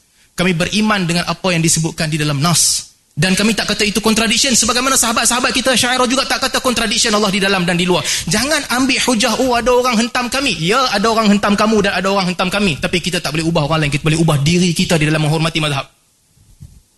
Itu kita boleh ubah. Seterusnya Ustaz terus sebelum ni banyak sebut bahawa saya minta maaf saya emotional sikit dalam bab ni sebab saya nak kawan-kawan tak kawan sudah but I'm not interested in attacking Syairah. Sorry, I'm not doing that. Tapi kalau you cross the line, we have to defend ourselves. Seterusnya, banyak penyataan Ustaz Nodros yang kata, Ibnu Khuzaimah isyaratkan semua hadis ni sebagai satu. Satu hadis yang sama. Alhamdulillah, saya syukur juga Ustaz Nodros hari ini dia datang, dia bawa ada beberapa peristiwa, dia setuju. Walaupun dalam pembentangan awal menunjukkan semua peristiwa yang sama, semua bahasa isyarat. Kata Ustaz Nodros ini, Ibnu Khuzaimah isyarat semua riwayat sebagai satu. Tak, tak betul. Kalau tengok dalam kitab Tauhid, hadis Ubaidullah sahaja. Hadis Ubaidullah sahaja ya. Satu daripada Abu Hurairah dengan bahasa isyarat, satu lagi bukan dengan bahasa isyarat. Hadis ni pun kata Ibnu Ibnu Khuzaimah, "Wa huma ilmi hadisan la hadisan wahid." Pada pandangan aku ini dua peristiwa bukan peristiwa yang sama. Ini kata Ibnu Khuzaimah by word. Dan di hujung tu saya quote juga kata Ibnu Khuzaimah, "Fafhamu wala taghalatu." Tolong faham elok dan jangan tersilap di dalam faham. Bukan saya kata ni, Ibnu Khuzaimah. Setelah dia mengatakan isyarat, isyarat bukan perkataan. Artinya orang seperti Ubaidullah bin Abdullah bin Utbah bin Mas'ud boleh sahaja meriwayatkan dua peristiwa. Satu peristiwa tentang isyarat, satu peristiwa tentang perkataan. Ini kata Ibn Khuzaimah. Seterusnya, perkataan Daruqutni, Ustaz Nudrus saya tak pasti apa yang dimaksudkan bila disebutkan Daruqutni kata uh, tak mungkin semua ini kejadian uh, kejadian berbeza, kemudian akhirnya kata rujuk Daruqutni. Saya tak pasti apa maksudnya tapi bila kita rujuk Daruqutni, it's clear Daruqutni memecahkan hadis ini mengikut rawi rawi yang utama. Di bawah hadis Muawiyah bin Al-Hakam yang ada sanad uh, Taubah Al-Ambari, bukan saya tarjih. Daruqutni yang bawa sanad ni dan dia yang tarjih. Dia yang kata sahih adalah Yahya wa Fulaih. Yahya wa Fulaih. Kenapa Fulaih juga dianggap sahih? Sebab perbezaan Fulaih dan Yahya tak banyak. Bezanya adalah pada riwayat Yahya, Nabi tanya Aina Allah, dia kata fi sama. Pada riwayat Fulaih, Nabi tanya man rabbuk, dia kata alladhi fi sama. Itu sahaja bezanya. Jadi riwayat Taubah Al-Ambari ini bukan saya yang tolak. Ini ditolak oleh orang yang menyebutkan riwayat itu sendiri iaitu Daruqutni. Seterusnya, Daruqutni juga menyebutkan hadis tentang Abdullah bin Utbah bin Mas'ud. Dia mengatakan yang sahih di sisiku adalah hadis Abu Asim. Tadi bukan pasal Abu Ma'dan Al-Minqari. Dia uh, bukan bukan Ustaz Nur baru jumpa. Saya pun saya jumpa, kita jumpa dah. Dia bukan tentang satu Abu Ma'dan, ada dua. Saya dah sebut tadi. Di sisi Daruqutni Abdullah bin Ma'dan, bukan Abu Ma'dan Al-Minqari. Tapi di sisi Al-Hakim dia adalah Abu Ma'dan bin Qari. Jadi di sini hadis ini mungkin di sini berlaku ittirab yang tak boleh digabungkan kerana ada percanggahan yang besar. Seterusnya, Az-Zahabi rahimahullah juga menyebutkan bahawa hadis ini berkemungkinan berlaku lebih daripada sekali. Saya sediakan ni sebab saya fikir Ustaz Nudrul akan datang dengan pendirian yang sama. Peristiwa ni berlaku sekali. Semua bahasa isyarat letak dalam bakul bahasa isyarat. Tapi apabila Ustaz Nudrul datang dan beritahu mungkin dia berlaku lebih daripada sekali, maka pada saya tak ada masalah lah. Kita boleh bersedia dan tak takkan semua bahasa isyarat saja. Kalau berlaku lebih daripada sekali, ada isyarat dengan perkataan lafaz yang panjang, maka ini menunjukkan bahawa soalan itu jelas. Atuqini nabil ba'thi bil maut. Kalau nak terima riwayat Atta' bin Nabi Rabah tadi kan, tusallina khams, semayang lima waktu dah. Banyak soalan ni. Semua ini tak boleh diletakkan di dalam bakul bahasa isyarat. Seterusnya, last, bila dikatakan Jangan sesatkan orang dan sebagainya. Sesatkan orang berlaku di mana-mana. Boleh tengok teks Al-Bukhari daripada Yazid bin Harun yang mengatakan siapa tak beriman Allah di atas langit sebagaimana beriman orang awam, maka orang itu adalah Jahmi. Yes, dia kata. Tapi dalam masa yang sama, Ar-Razi juga kata, oh, eh, tengok Ar-Razi kata, la nunkir fitrata aksara nas tukhayyala ilaihim sihhata dhalik. Kebanyakan manusia dia fikir sama macam Firaun. Kalau dia bodoh macam Firaun, dia percaya Tuhan atas langit sama macam Firaun. Clash. Razi anggap benda ni qat'i, tak boleh kata Allah di atas arash. Razi hentam salaf. Demikian juga Al-Bukhari membawakan teks Muhammad bin Yusuf dan juga Yazid bin Harun yang mengatakan siapa yang tolak Allah di langit, mereka tertolak. Jahmi ataupun kafir. Abu Hatim Ar-Razi kata kopi semua tempat. Semua Madinah. Mereka kata Allah di atas arash. Maka Baik, masih zaman. Okey, Alhamdulillah. Uh, Ustaz Terus, sedia? Kita boleh terus mula eh. Dipersilakan. Assalamualaikum Ustaz. Fadal, soalan yang pertama.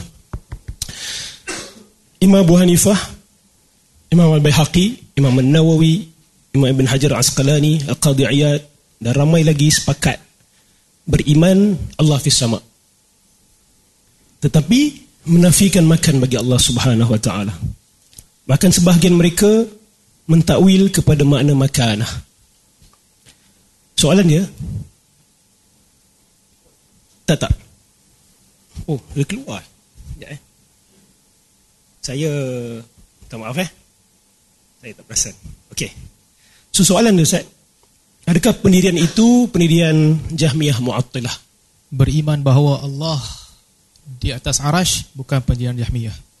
Namakan makan ataupun tidak itu tidak ada masalah. Itu terpulang pada pentakrifan tetapi sesiapa yang beriman bahawa Allah Subhanahu wa taala di atas arash ba'in min khalqihi itu bukan Jahmiyah. Baik jika tidak, apa pendirian Ustaz berkenaan orang yang kata macam tu? Dia kata pendirian macam tu Mu'atilah Jahmiyah. Apa apa pandangan Ustaz? Saya, saya tak siapa yang kata pendirian yang kata Allah di atas arash tapi itu itu adalah Jahmiyah.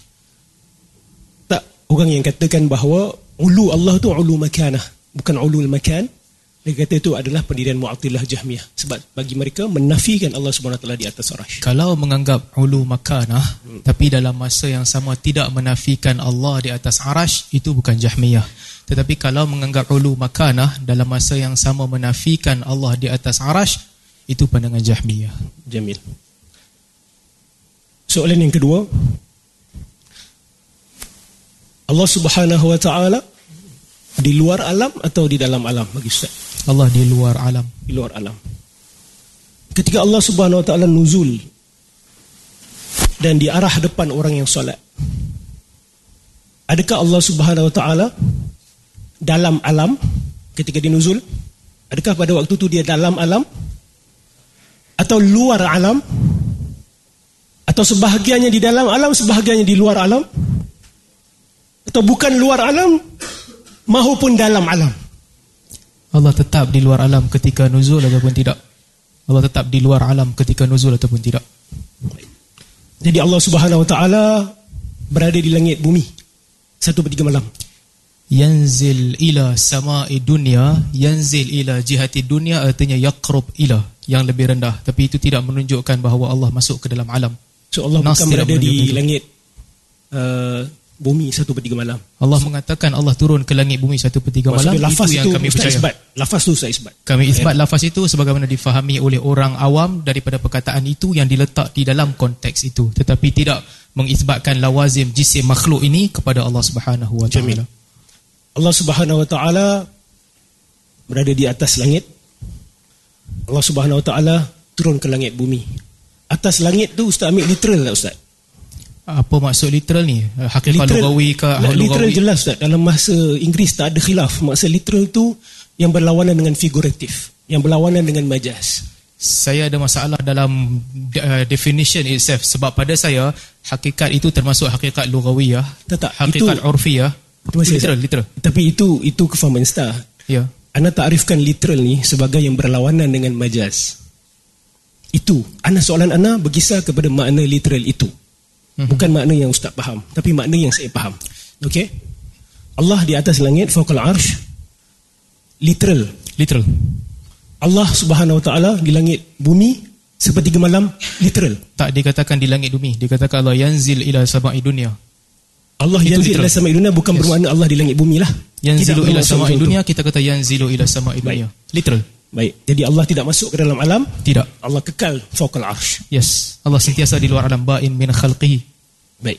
Jadi kita lihat dekat situ Ustaz Salman mengambil Allah Subhanahu Wa Taala di atas arasy secara literal hakikatan tetapi apabila nuzul bagi kami itu takwil. Bagi kami ya, bagi ustaz tak takwil. Fatal, tak ada masalah. Bagi kami itu takwil.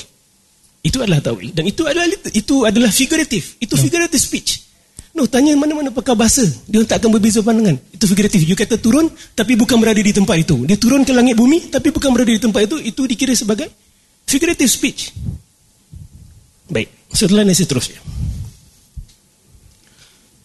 Ayat istiwa, hadis nuzul, dan Allah bainahu wa bainal qiblah.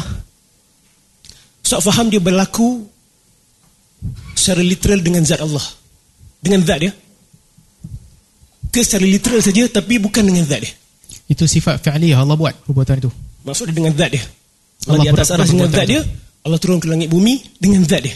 Allah sebut itu perbuatan uh, defend dia Baik. bergantung kepada bagaimana ta'rifkan dengan zat atau tidak tapi itu perbuatan Allah Baik. lakukan. Atas dasar itu, bila ditanya aina Allah, kenapa jawapan hanya fis sama? Sedangkan Allah turun ke langit bumi, Allah berada di depan orang yang solat. Kenapa jawapan itu hanya khas kepada Allah fis sama?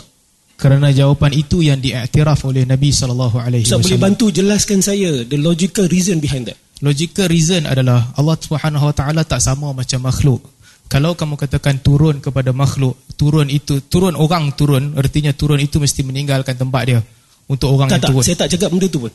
Tak, ta- tapi artinya semua lawazim jisim tidak terkena pada Allah Taala. Jadi ia bermula dengan kamu mula tashbih dengan makhluk. Qiyas syahid bil bil ghaib. Kita tidak melakukan qiyas syahid bil ghaib. Kita beriman dengan apa yang Allah Subhanahu wa taala sebut sebagaimana disebutkan oleh para salaf. Itulah yang saya kata tadi. Ustaz faham Allah di atas langit secara literal tapi dekat bumi, langit bumi, Ustaz faham secara figuratif. Tak. Dah tak sama. Pemahaman itu tidak Kita, tidak saya sama. katakan literal. Sebagaimana orang awam literal juga. Sebagaimana orang awam yang mendengar yanzilu rabbuna Okey. tabaraka wa taala Ustaz sampaikan kepada anak ustaz atau keluarga ustaz, Allah turun ke langit bumi secara literal. Ustaz rasa budak tu akan faham apa? Kenapa pertama banyak soalan tentang literal tapi def- definition literal itu kita berbeza sebenarnya. Jadi apabila kita Ustaz, berbeza Anda dah kasi tadi, literal tak ada perbezaan pandangan antara uh, pakar bahasa Inggeris. Tak. Dia adalah yang berlawanan dengan figuratif. Sebab tu anda tak guna perkataan hakikat atau majas. Anda guna figuratif atau literal. Dalam bahasa Arab apa? Tak payah Ustaz. Tak perlu kita cakap dalam bahasa Arab. Kita cakap dalam bahasa Inggeris. Literal Ustaz faham tak dalam bahasa Inggeris apa? Saya tak faham. Tak faham ke tak nak faham? Ustaz boleh google sekarang. Ustaz google sekejap. Anda Okey. bagi waktu. Mana Tak, literal. Lepas tu saya- bacakan pada saya. Apa maksud literal? Saya membaca penulisan para ulama yang mereka tulis dalam bahasa Arab. Bagi saya istilah kemudian saya bahaskan istilah tu lah. Okey, maksud dia Ustaz senang kata Ustaz tak nak jawab lah sama ada literal atau tidak sebab Ustaz tak faham makna literal apa. Jadi ba- ba- bagi tahu maksudnya apa supaya saya boleh jawab. Anda dah kata tadi, literal adalah lawan kepada figuratif. Dan figuratif itu dalam bahasa Arab adalah majazi. Jadi kalau itu maksudnya saya telah jawab bukan majas, ianya Okey, hakikat. Kelas. Syukran. Terima kasih.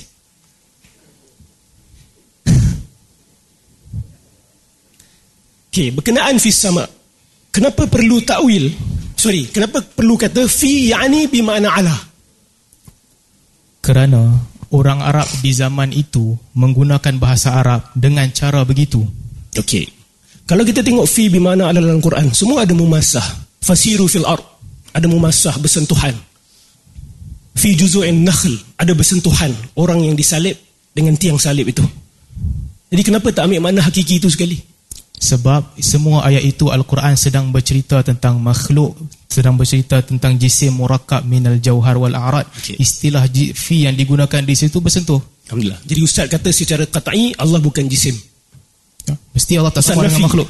Sebab ada ulama yang dia kata Allah kita tak boleh kata Allah jisim dan kita tak boleh kata Allah bukan jisim. Jadi ustaz bukan berpendapat begitulah. Ustaz Depend- nafi terus. Ustaz nafi terus Allah jisim. Depend on macam mana kamu define jisim tu. Okey. Ustaz define macam mana? Macam mana saya define jisim? Okey. Ya.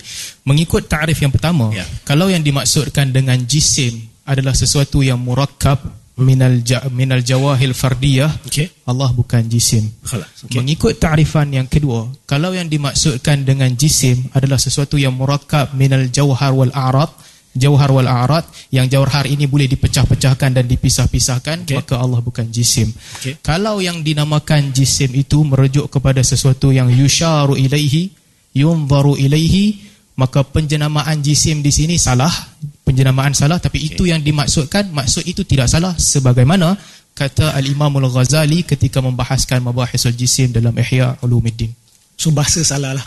Dari segi bahasa dia salah untuk kata benda tu jisim. Yang musyaru ilaihi jisim salah dari segi bahasa. ya Okey. Baik. Kemudian Ustaz berpegang Allah Subhanahu Wa Taala di atas alam dan Allah Subhanahu Wa Taala meliputi alam ni. Setuju? Tidak. Okey. Meliputi. Allah Subhanahu Wa Taala meliputi. You, tak, tak, tak, kena define meliputi ni apa? Lit, uh, bagaimana apa yang difahami meliputi ni? Yuhit yani. Meliputi. Yuhitu bi'ilmihi. Hmm. Okey, kalau bi ilmihi Ustaz terima. Kalau bi dhatihi Kalau dikatakan meliputi tak itu tidak disebutkan Allah Zat- tidak muhit alam ini bi dhatihi. Kita ada masalah pada definisi sekarang ni. Kalau kamu bayangkan bahawa zat Allah meliputi alam ini, meliputi alam ini, Tak alam ini ditutup Ustaz, oleh zat Allah, saya menolak tarifan Tak itu. kisahlah Ustaz maksudkan dengan maksud apa. Tapi Allah muhit alam ini bidhatihi ataupun tidak. Mesti tentukan maksud. Kalau tidak, macam mana saya nak jawab soalan tanpa tentukan maksud? Kalau saya jawab soalan Ustaz tanpa kata tentu, Allah bukan jisim, betul? Khalas, anda tahu. Anda tak uh, kata Allah tak, jisim. saya tak kata. Saya kata Eh. define on how you define jisim. Okey, jisim yang terpegang apa? Musyaru ilaih, jisim yang terpegang apa? Takrif jisim yang terpegang. Jisim yang saya pegang adalah badan. Jisim badan. So Allah bukan badan. Badan tu apa? Takrif badan. Ni Murakab. badan. Ni badan. Murakab. Badan. Tak. Jisim. Arab dahulu Yelah, menamakan tu? jisim tu badan. Apa tu? Murakab ni Badan. bahasa ahli falsafah Ustaz. Ini bukan badan bahasa ni, Arab. Okey, maksud dia badan ni yang ada dimension. Boleh kita setuju? Bah- Yang ada panjang, ada lebar, ada dalam. Arab Arab dahulu menamakan jisim tu merujuk kepada badan. Hada jismuhu wa hada ruhuhu. Anda tanya entah, badan adalah yang panjang, lebar, ada dalam. Ustaz setuju tak badan begitu? Yang ada panjang, ada lebar, ada dalam. Sesuatu yang murakab ini, murakab panjang lebar ini digunakan istilah yang datang kemudian. Tapi istilah Arab gunakan awal merujuk kepada badan. Tak kisahlah Ustaz, dia datang kemudian atau tidak. Ustaz setuju ke tidak badan ni ada panjang, ada lebar, ada dalam? Yes. Okey. Allah bersifat begitu tak? Tidak disebutkan di dalam Okey. nas. Ustaz Nafi ke Ustaz tak sure? Tidak disebutkan nas, saya tolak. Tidak disebutkan begitu. Jangan tolak. Itu- Jangan tolak. Tapi jisim tolak, badan jangan tolak. Tak, saya tolak. Badan tolak juga. Saya tolak. Okey. Alhamdulillah. Okey, ayat mutasyabihat Ustaz, mazhab apa Ustaz? Takwil ke, tafwid ke, isbat ke? Ayat mutasyabihat di dalam Al-Quran merujuk kepada banyak perkara. Ayat mutasyabihat antaranya adalah al-huruf al-muqatta'ah di awal Al-Quran, alif lam mim dan sebagainya. Para ulama di sini ada khilaf pandangan mereka. Ayat mutasyabihat juga merujuk kita ambil yadullah fawqa ataupun kita ambil istawa alal arsh. Ustaz pegang mazhab yang mana? Okey. Isbat ke, takwil ke apa? uh, saya, saya, saya mulakan. K- Kalau disebutkan tentang ayat yad, saya memahami keseluruhan ayat itu sebagaimana Arab difahami. Saya, saya bagi contoh. Apabila dikatakan yadullah maghlulah, yadu, eh, eh, Yahudi kata yadullah maghlulah, dijawab bal yadahu mabsutatan, ini kinayah bahawa Allah Subhanahu wa taala infak. Apabila dikatakan ma mana'aka an tasjuda lima khalaqtu bi yadayya kepada iblis, ini menunjukkan kelebihan Adam di atas iblis, Allah menciptakan Adam dengan tangan Allah. Okey. Sebagaimana sebagaimana difahami oleh orang Arab di zaman itu. Dalam masa yang sama Ustaz isbatkan tangan tu sebagai sifat betul tak kepada Allah? Sifat tu ayan ke sifat ab'ud? Ataupun sifat ayan ataupun sifat makna. Sorry, sifat ayan atau sifat makna? Ini ini istilah Asy'ariyah. Kami tak Okey, pakai Ustaz tak nak jawab. Tak no problem. Ustaz tak nak jawab, tak ada masalah. Tak, saya bukan tak nak jawab. Okey. Saya tak kami, kami tak pakai istilah tu. Ibn Taymiyah pakai? Ustaz setuju? Tak Ibn. Taymiyah pakai untuk khasam, untuk ilzam al-khasam, bukan dia pakai dia percaya. Dia percaya bahawa sifat Allah Subhanahu Wa Taala iyat tu adalah sifat tu ayan, bukan sifat makna. Ibn Taymiyah menyebutkan ini untuk ilzam al-khasam. Apabila khasam kata kalau ada sifat ini, ini menunjukkan bahawa iftiqar kepada yang lain. Okey, Tapi itu untuk pegangan dia. Dia kata Asy'ariyah percaya iyat ni sebagai sifat makna. Dia percaya iyat sebagai sifat ayan. Itu perbezaan antara Asy'ariyah dengan Ibn Taymiyah Okey, se- soalan Ustaz macam ni. Ustaz isbat kata iyat eh sebagai sifat Allah. Dia ada kaif. Tapi kaif tu kita tak tahu. Betul tak? semua sifat ada kafiah. Okey, mana dalil yang mengatakan begitu? Salaf saleh yang kata macam tu. Yang kita ada salaf menafikan bila kaif. Wal kaifu anhu marfu. Bila makna, bila kaif, bila tafsir. Mana datang akidah yang mengatakan kita isbat secara literal ada kaif tapi kaif tu kita tak tahu. Mana datang akidah ni? Salaf mana yang cakap macam Baik. Perkataan bila kaif ini boleh membawa dua maksud. Ada lexical ambiguity. Boleh bererti tidak ada kaif langsung sebagaimana yang difahami oleh syairah dan boleh membawa maksud tidak diketahui bagaimana sebagaimana difahami Tak, oleh soalan lah, hantar percaya ada kaif. Mana datang akidah ini? Mana dalilnya? Akidah ini datang daripada nas saya bagi contoh. Nas Al-Quran apabila menyebutkan tentang tentang uh, tangan Allah Subhanahu Wa Taala tidak diceritakan bagaimana tangan itu, tidak diceritakan. Tetapi Ibnu Omar apabila mentafsirkan ini sebagaimana disebutkan oleh uh, At-Tabari dalam tafsirnya dengan tangan Allah Subhanahu Wa Taala Allah menciptakan Adam, Allah menanam Jannatul Adan, Allah menulis Taurat dan sebagainya. Tak ada cerita pasal kaif. tafsir. Tak ada cerita pasal kaif. Sedangkan Imam Ahmad nafikan terus bila makna, bila kaif. Bila makna artinya jangan ditafsirkan dengan tafsiran lain. Kiat begitu Tak, yang bila difahami. makna, tak ada makna. Jangan letakkan apa-apa makna padanya. Salah. Tafwid ya ni. I- Itu artinya memahami tafwid kuli dan itu bukan salaf. Salaf telah mentafsirkan memahami perkataan istawa difahami oleh mereka. Okay, Ustaz takwilkan bila makna, bila kaif dengan maksud apa? Bila, Bila makna, makna. bila makna jangan ditafsirkan melainkan apa yang datang di dalam nas dan apa yang datang yang difahami takwil, itu nas. takwil Ustaz lah. Sebab Imam Ahmad tak cakap macam tu. Kan, dia kata bila makna, bila Imam Malik pun sama bila ditanya, Imam Ahmad istawa alal arsh, dia kata al-kaif anhu marfu. Bila kita kata marfu daripada sesuatu, tak ada. Dia tak ada kaif. Uh, Bukan ada kaif kita tak tahu. Apabila Imam Malik kata al-istiwa, al-istiwa al Baik, terima kasih. Alhamdulillah. Sesi yang begitu mendebarkan. Jadi kita sekarang berpusing kepada Ustaz Salman Ali. Ustaz Salman Ali dah bersedia? Okey. Okey, baik kita bagi masa sikit untuk Ustaz Salman Ali set set up.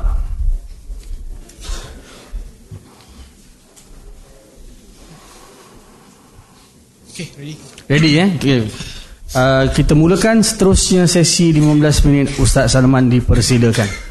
Okey, saya nak tanya untuk menyelesaikan puzzle lah. Pertama sekali, siapakah yang membawa hamba jumpa dengan Nabi sallallahu alaihi wasallam? Muawiyah bin Al-Hakam, Syariq bin Suaid ataupun seorang perempuan ataupun ansar yang tidak dinamakan? Kisah itu berlaku lebih daripada sekali. Jadi Muawiyah bin Hakam bawa hamba, Syariq bin Suhaib pun ada bawa hamba dia juga. Uh, minimum sorry, minimum ada dua kisah. Maksimum mungkin tiga kisah saja.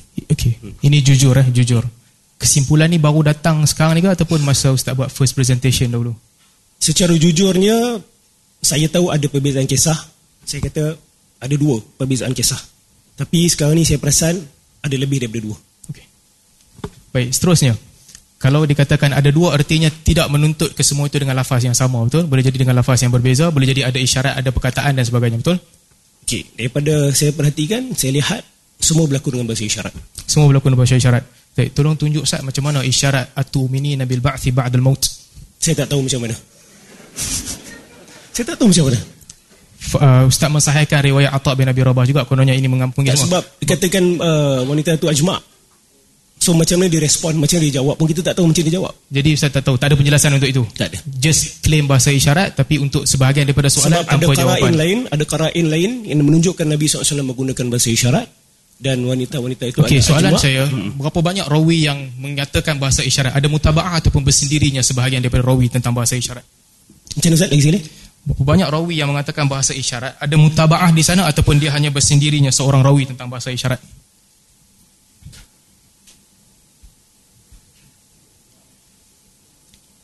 Kalau kita consider uh, Taubatul Ambari punya riwayat sebagai mutaba'ah kepada hadis Mu'ayyib al-Hakam itu satu.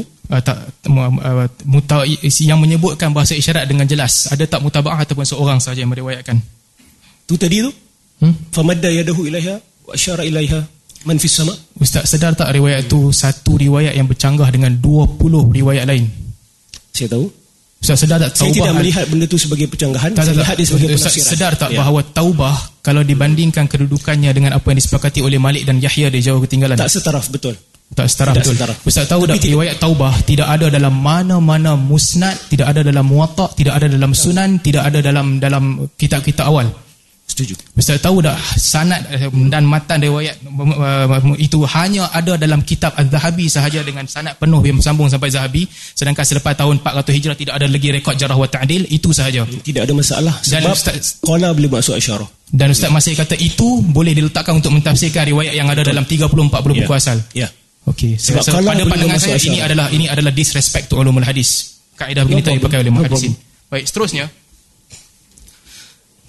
Lafaz yang ditanyakan kepada Nabi sallallahu kepada hamba itu kalau ada lafaz yang tanya, apa lafaz yang Ustaz pilih dan kenapa Da- daripada sudut riwayat Man kenapa lafaz atashhadin. Atashhadin. Atashhadin dan marabuki. Dia sama sebab dia menafsirkan perbuatan tangan Nabi SAW. Jadi boleh masuk man rabbuki, boleh masuk atashhadin. Baik. Atashhadin ataupun marabuki.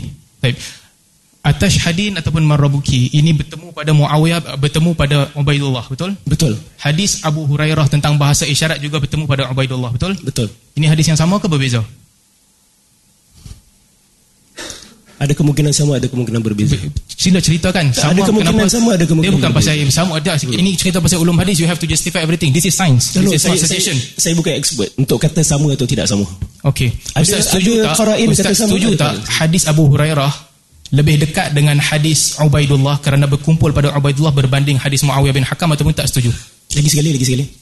Ustaz setuju tak hadis Abu Hurairah dan Ibn Hmm. Abbas itu lebih dekat dengan hadis Ubaidullah kerana bertemu pada Ubaidullah nafsuhu berbanding dengan hadis Muawiyah bin Al-Hakam?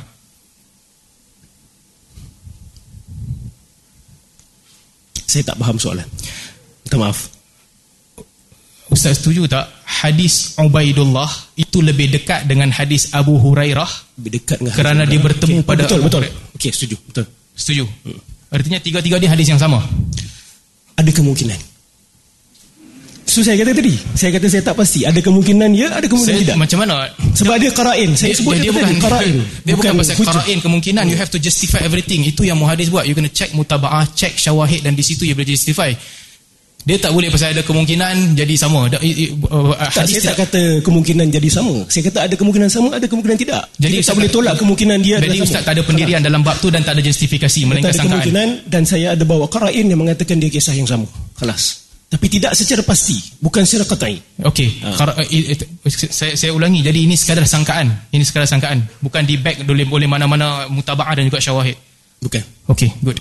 Seterusnya, uh, saya rasa ini dah dijawab uh, apa das, atas dasar apa musanaf lebih saya. Jadi ustaz mengakulah dua slide ni ustaz salah. Salah ni kan dua-dua ni. Betul betul saya mengaku okay, saya silap. Itu itu bagus. Seterusnya, uh, bahasa isyarat tentang bahasa isyarat.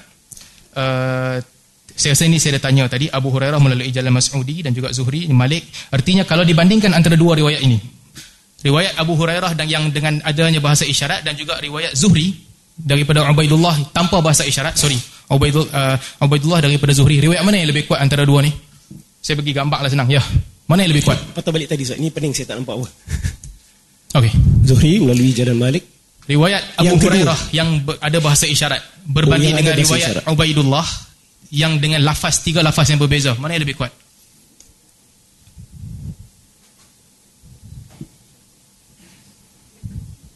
Boleh stop masa tak kalau Ya. Ini di luar kemampuan keilmuan saya. okey. Okey, uh, ringkasnya sepakat semua orang dalam kes ni riwayat Ubaidullah lebih kuat sebab daripada Zuhri dan tiga orang daripada Zuhri, Yunus, Ma'mar dan usah Malik. tentang isyarat kan? Ya, jadi menunjukkan isyarat tu tertolak sebab dia bercanggah dengan yang lebih kuat kerana ini disepakati oleh Malik, Yunus dan Ma'mar daripada Zuhri daripada Ubaidullah berbanding hadis Abu Hurairah tadi yang di dalamnya ada Al-Mas'udi yang Mas'udi itu sendiri dia sendiri pun saduq yukhti. Belum cerita pasal siapa dengar selepas ikhtilat ataupun tidak, tapi dia sendiri pun di tahap yang pertengahan. Seterusnya, uh, Abu Daud meletakkan hadis ni dalam bab Ini salah. kharsa. Salah juga. Silap. Ni saya nak cakap uh, Al-Baihaqi. Saya tersilap. Okey. Bukan Ibn Daud. Ibnu Khuzaimah menyatakan semua riwayat ini mengisyaratkan semua riwayat ini sebagai satu. Ini pula Tak, saya merujuk kepada hadis Ubaidullah. Bukan semua hadis jariah. katanya silap juga. Saya tidak kata semua hadis jariah. Kalau kita baca kitab Ibn Khuzaimah Kalau kita baca Ibn Khuzaimah ni, dia tengah cerita pasal hadis Ubaidullah kan? Dia bukan pasal Muawiyah bin Hakam. Jadi sebenarnya Ibn Khuzaimah jadi betul lah pada Ibn Khuzaimah lebih daripada satu hadis. Betul? Okey. Saya tak kata semua satu hadis. Baik. Seterusnya Daruqutni. Daruqutni Ustaz kata sekali tu- rujuk Daruqutni kata apa? Apa yang maksudkan di sini? Maksud Ustaz apa ni? Boleh stop masa kot dah? Mesti dalam masa untuk jawab. Tak saya uh, menunggu jawapan ni. Kalau nak uh, baca teks kita stop masa.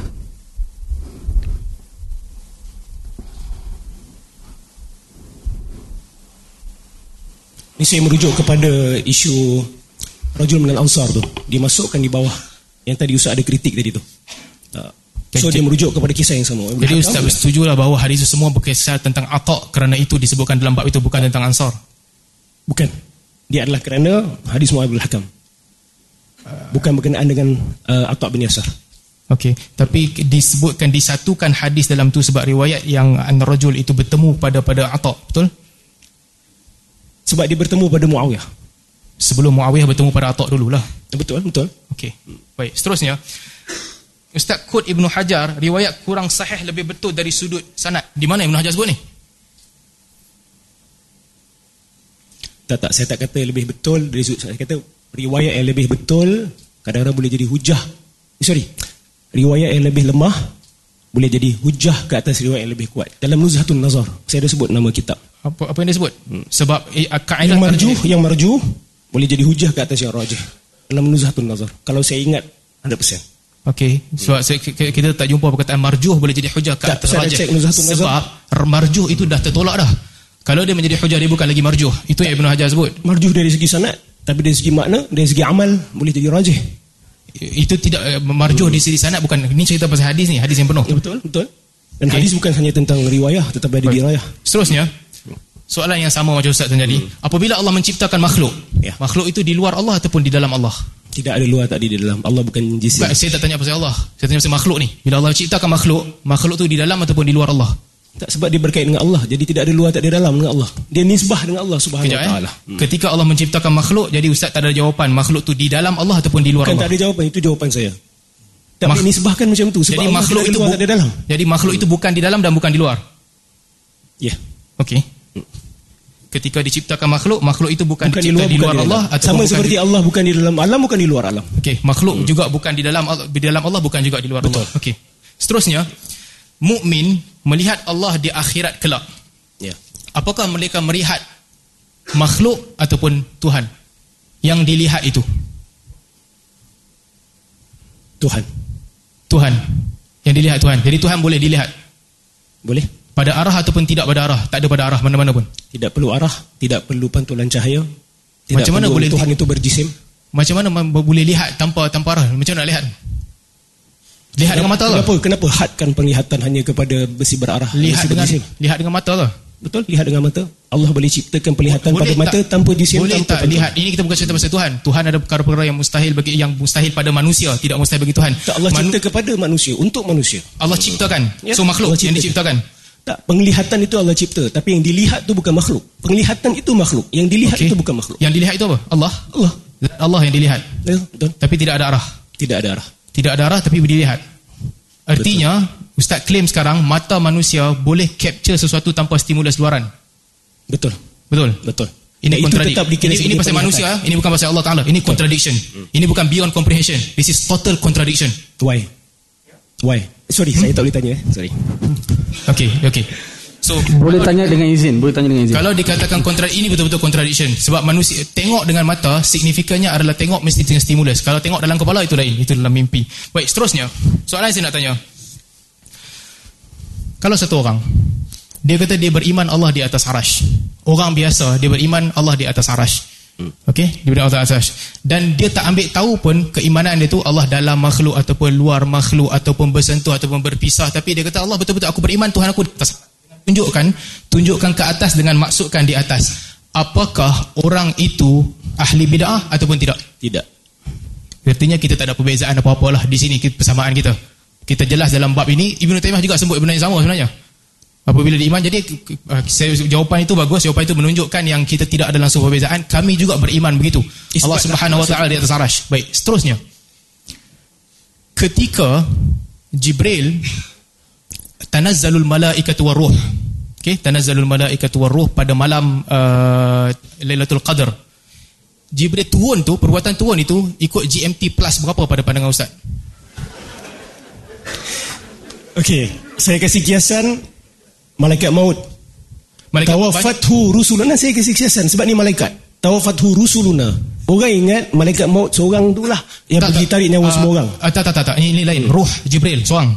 Hmm. Okey, ini bukan pasal malaikat maut. Itu cerita ada, ada khilaf seorang ke banyak Dia, orang. dia berpindah ikut perpindahan malam tu lah. So dia turun, naik turun, naik turun sepanjang malam. Tak buat apa nak naik. Dia turun berpindah je lah. Dia pindah. tempat- Dia pindah daripada Al-Quran kata tanazzal, dia tak kata pindah, dia kata tahawal.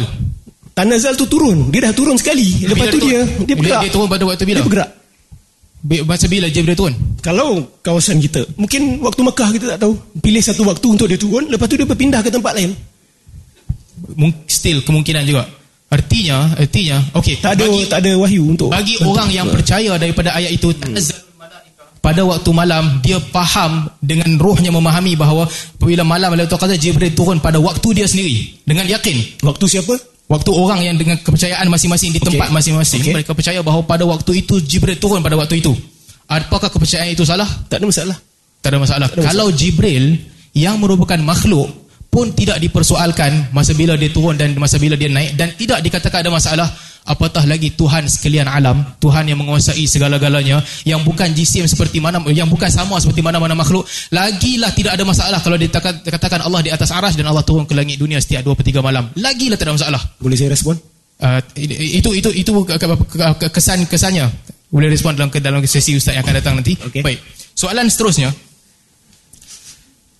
berkaitan dengan hadis al-jariyah. Berkaitan saya saya kembali semula kepada hadis al-jariyah. Apabila ustaz men, uh, mensahihkan riwayat daripada Fulaih tadi.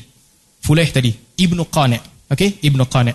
Ibnu Qani' dia sendiri uh, sebagai rawi, Ibnu Qani' adalah rawi yang saduq yukhti. Dia berbeza dengan riwayat-riwayat yang lain. Jadi bagaimana Ustaz boleh kata ini sebagai satu keper, per- perbezaan yang dengan perbezaan ini kita boleh pilih apa yang kita nak. Kita boleh gabungkan ke semuanya. Mana muhadisi yang menggunakan kaedah gabungkan ke semuanya? Antara yang kuat, yang lemah, yang tak ada sanad langsung melainkan 400 tahun kemudian.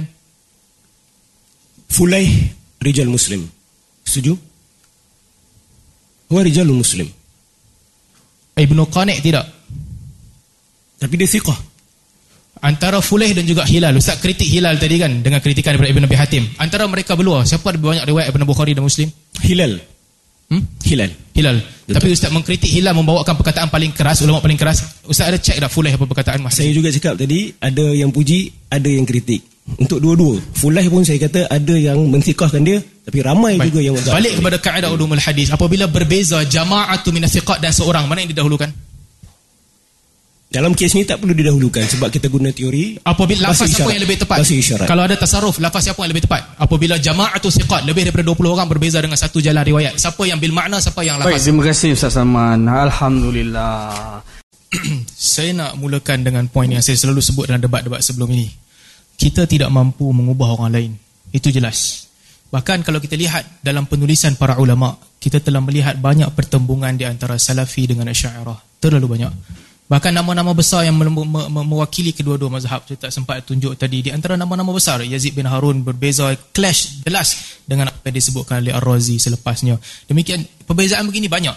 Bahkan kalau kita nilai sebenarnya sejujur-jujurnya kita akan menjumpai teks takfir ataupun tabdi' ataupun apa, apa, pemben- uh, kritikan yang sangat keras dalam kedua-dua mazhab. Kita tak boleh ubah itu. Tapi apa yang kita boleh ubah adalah metod yang kita pegang.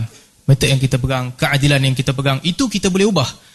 Ke- Kebanyakan penulis-penulis salafi mengeluarkan syairah daripada daripada ahli sunnah wal jamaah clear. Dan kebanyakan mutaakhir syairah mengeluarkan salafi daripada ahli sunnah wal jamaah itu juga clear. Jadi tidak adil untuk kita datang kita kata aku hentam kamu pasal kamu ni teruk, kamu ni menyesatkan orang. Tak, ini berlaku dalam kedua-dua mazhab. Jadi yang saya nak tekankan di sini, yang kita boleh ubah adalah diri kita. Sebab itu saya bersama-sama sahabat di Perlis, eh, sahabat-sahabat kita di sini, kita menekankan pertengahan di sini. Ada benda yang kita berbeza. Ada benda kita berbeza. Tapi perbezaan itu mesti diukur dengan ukuran yang baik. Perbezaan itu kadang-kadang harus diketepikan kerana akhirnya ada perkara dalam akidah kita masing-masing yang tidak boleh di-explain. Apa sahaja akidah kita tidak boleh di-explain. Dan ada kritikan kita terhadap akidah mazhab lain. Itu memang ada. Tapi bagaimana menguruskannya itu penting. So saya, saya menekankan perkara yang sama yang saya tekankan dalam debat sebelum dalam debat-debat sebelum ini. Berpeganglah dengan pendirian yang kita menerima orang di dalam keterbukaan, keterbukaan menerima sahabat-sahabat kita yang ada sedikit perbezaan dengan kita. Tapi dalam masa yang sama janganlah ambil itu for granted. Kita tak boleh lah kata ini sebab orang provoke aku pun mula hentam balik. Dan hentaman itu kadang-kadang bukan hentaman yang biasa. Hentaman itu adalah hentaman yang teruk dengan meletakkan lawazim-lawazim yang tidak sepatutnya. Menyamakan akidah sahabat kita. Kalau begitu jawapan kamu macam Kristian samalah. Kristian pun sama macam kita juga. Ada Kristian yang mengikut teks ada Kristian yang mengikut ahli kalam. Sama macam kita Kristian pun dalam bab itu eh. Dalam bab itu. Sama ada perbezaan. Kalau dengan ini eh, apabila berlaku setiap isu kita menghentam sahabat-sahabat kita yang sealiran ini tak kena. Sebab itulah saya mengajak kita sekalian lihat apa yang kami buat. Kita mengkritik orang yang melampau tapi kita melihat perbezaan para ulama dan menguruskannya dengan cara yang menghormati kesemua mereka. Ini penting. Sebab kalau dibuka pintu pertelingkahan pertelingkahan ini tidak akan ada penyelesaiannya. Dan hujah kalau lihat mana-mana hujah akan membawa kepada takfir itu biasa telah berada di dalam buku-buku. Akhirnya kita memilih yang mana yang kita nak. Itu yang pertama. Dan yang kedua berkaitan dengan hadis saya fikir ini satu isu yang kita tak boleh merosakkan ulum hadis kerana sangkaan-sangkaan kita. Setiap ilmu ada disiplin ada aliyatut tarjih. Bagaimana untuk tarjih apabila berlaku percanggahan di antara para rawi? Ada cara untuk menyem- me- me- menyempurnakannya. Sebab itulah mempel- hadis ini uh, saya terpanggil untuk untuk dalam dialog ini kerana kita tak boleh terima pembentangan awal Ustaz Nodrus sebelum datang ke sini yang ulum hadisnya nampak sangat bercelaru perbezaan di antara Atta' bin Abi Rabah dengan Atta' bin Yasar uh, pe- pecanggahan di antara Muawiyah bin Hakam dan juga Amr bin Hakam. Ini semua perkara-perkara yang sepatutnya tidak berlaku. Jadi sebagaimana nasihat Ustaz Nodrus kepada ARG bacalah dulu buku-buku uh, fusul sebelum masuk debat pasal Ibn Arabi. Saya rasa kita perlu mengambil iktibar yang sama di sini. Dan terakhir saya nak sebut kita ada banyak persamaan dan kita telah buktikan persamaan kita yang banyak untuk melawan dengan aliran yang betul-betul bercanggah dengan Al-Quran dan Sunnah sebelum ini. Kita bersama dalam beberapa pentas untuk uh, mengkritik aliran yang jelas bercanggah dengan perkara yang di, di, di, di, di, di, disepakati sebelum ini. Dan dalam pada ada persamaan itu saya fikir kita perlu sama-sama tune down. Ini bukan tentang pengikut. Ada pengikut yang memang tak boleh dah buat apa. Kita tak boleh kontrol orang lain. Ada pengikut yang akan melampaui batas. Sama-sama kontrol pengikut masing-masing kita pegang manhaj yang kita pegang ni ada Salafi, tapi hari-hari menghentam Abu Hanifah, menghentam Ibn Hajar Asqalani, kita berdiri, kita kata you are not part of us. Kami tak terima dengan pandangan begini. Kita berharap sahabat kata kita di sebelah sana juga mengambil pendirian yang sama. Orang-orang yang melampaui batas dalam mengkritik.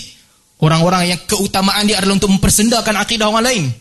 Ini perlu diberi perhatian kalau kita menganggap ini satu persahabatan. Yes, hujah ilmiah diteruskan. Kritikan ilmiah diteruskan. Tapi sekurang-kurangnya kalau tak boleh kawal semua, kita kawal bahasa yang digunakan. Kita kawal orang-orang di sekeliling kita dan, dan, dan di bawah kawalan kita. Ala kulli hal, terima kasih atas dialog ni. Terima kasih Ustaz Nodrus. Saya fikir beliau ada banyak jasa dalam bab-bab lain yang menguntungkan dakwah sunnah kita. Subhanallah. Assalamualaikum warahmatullahi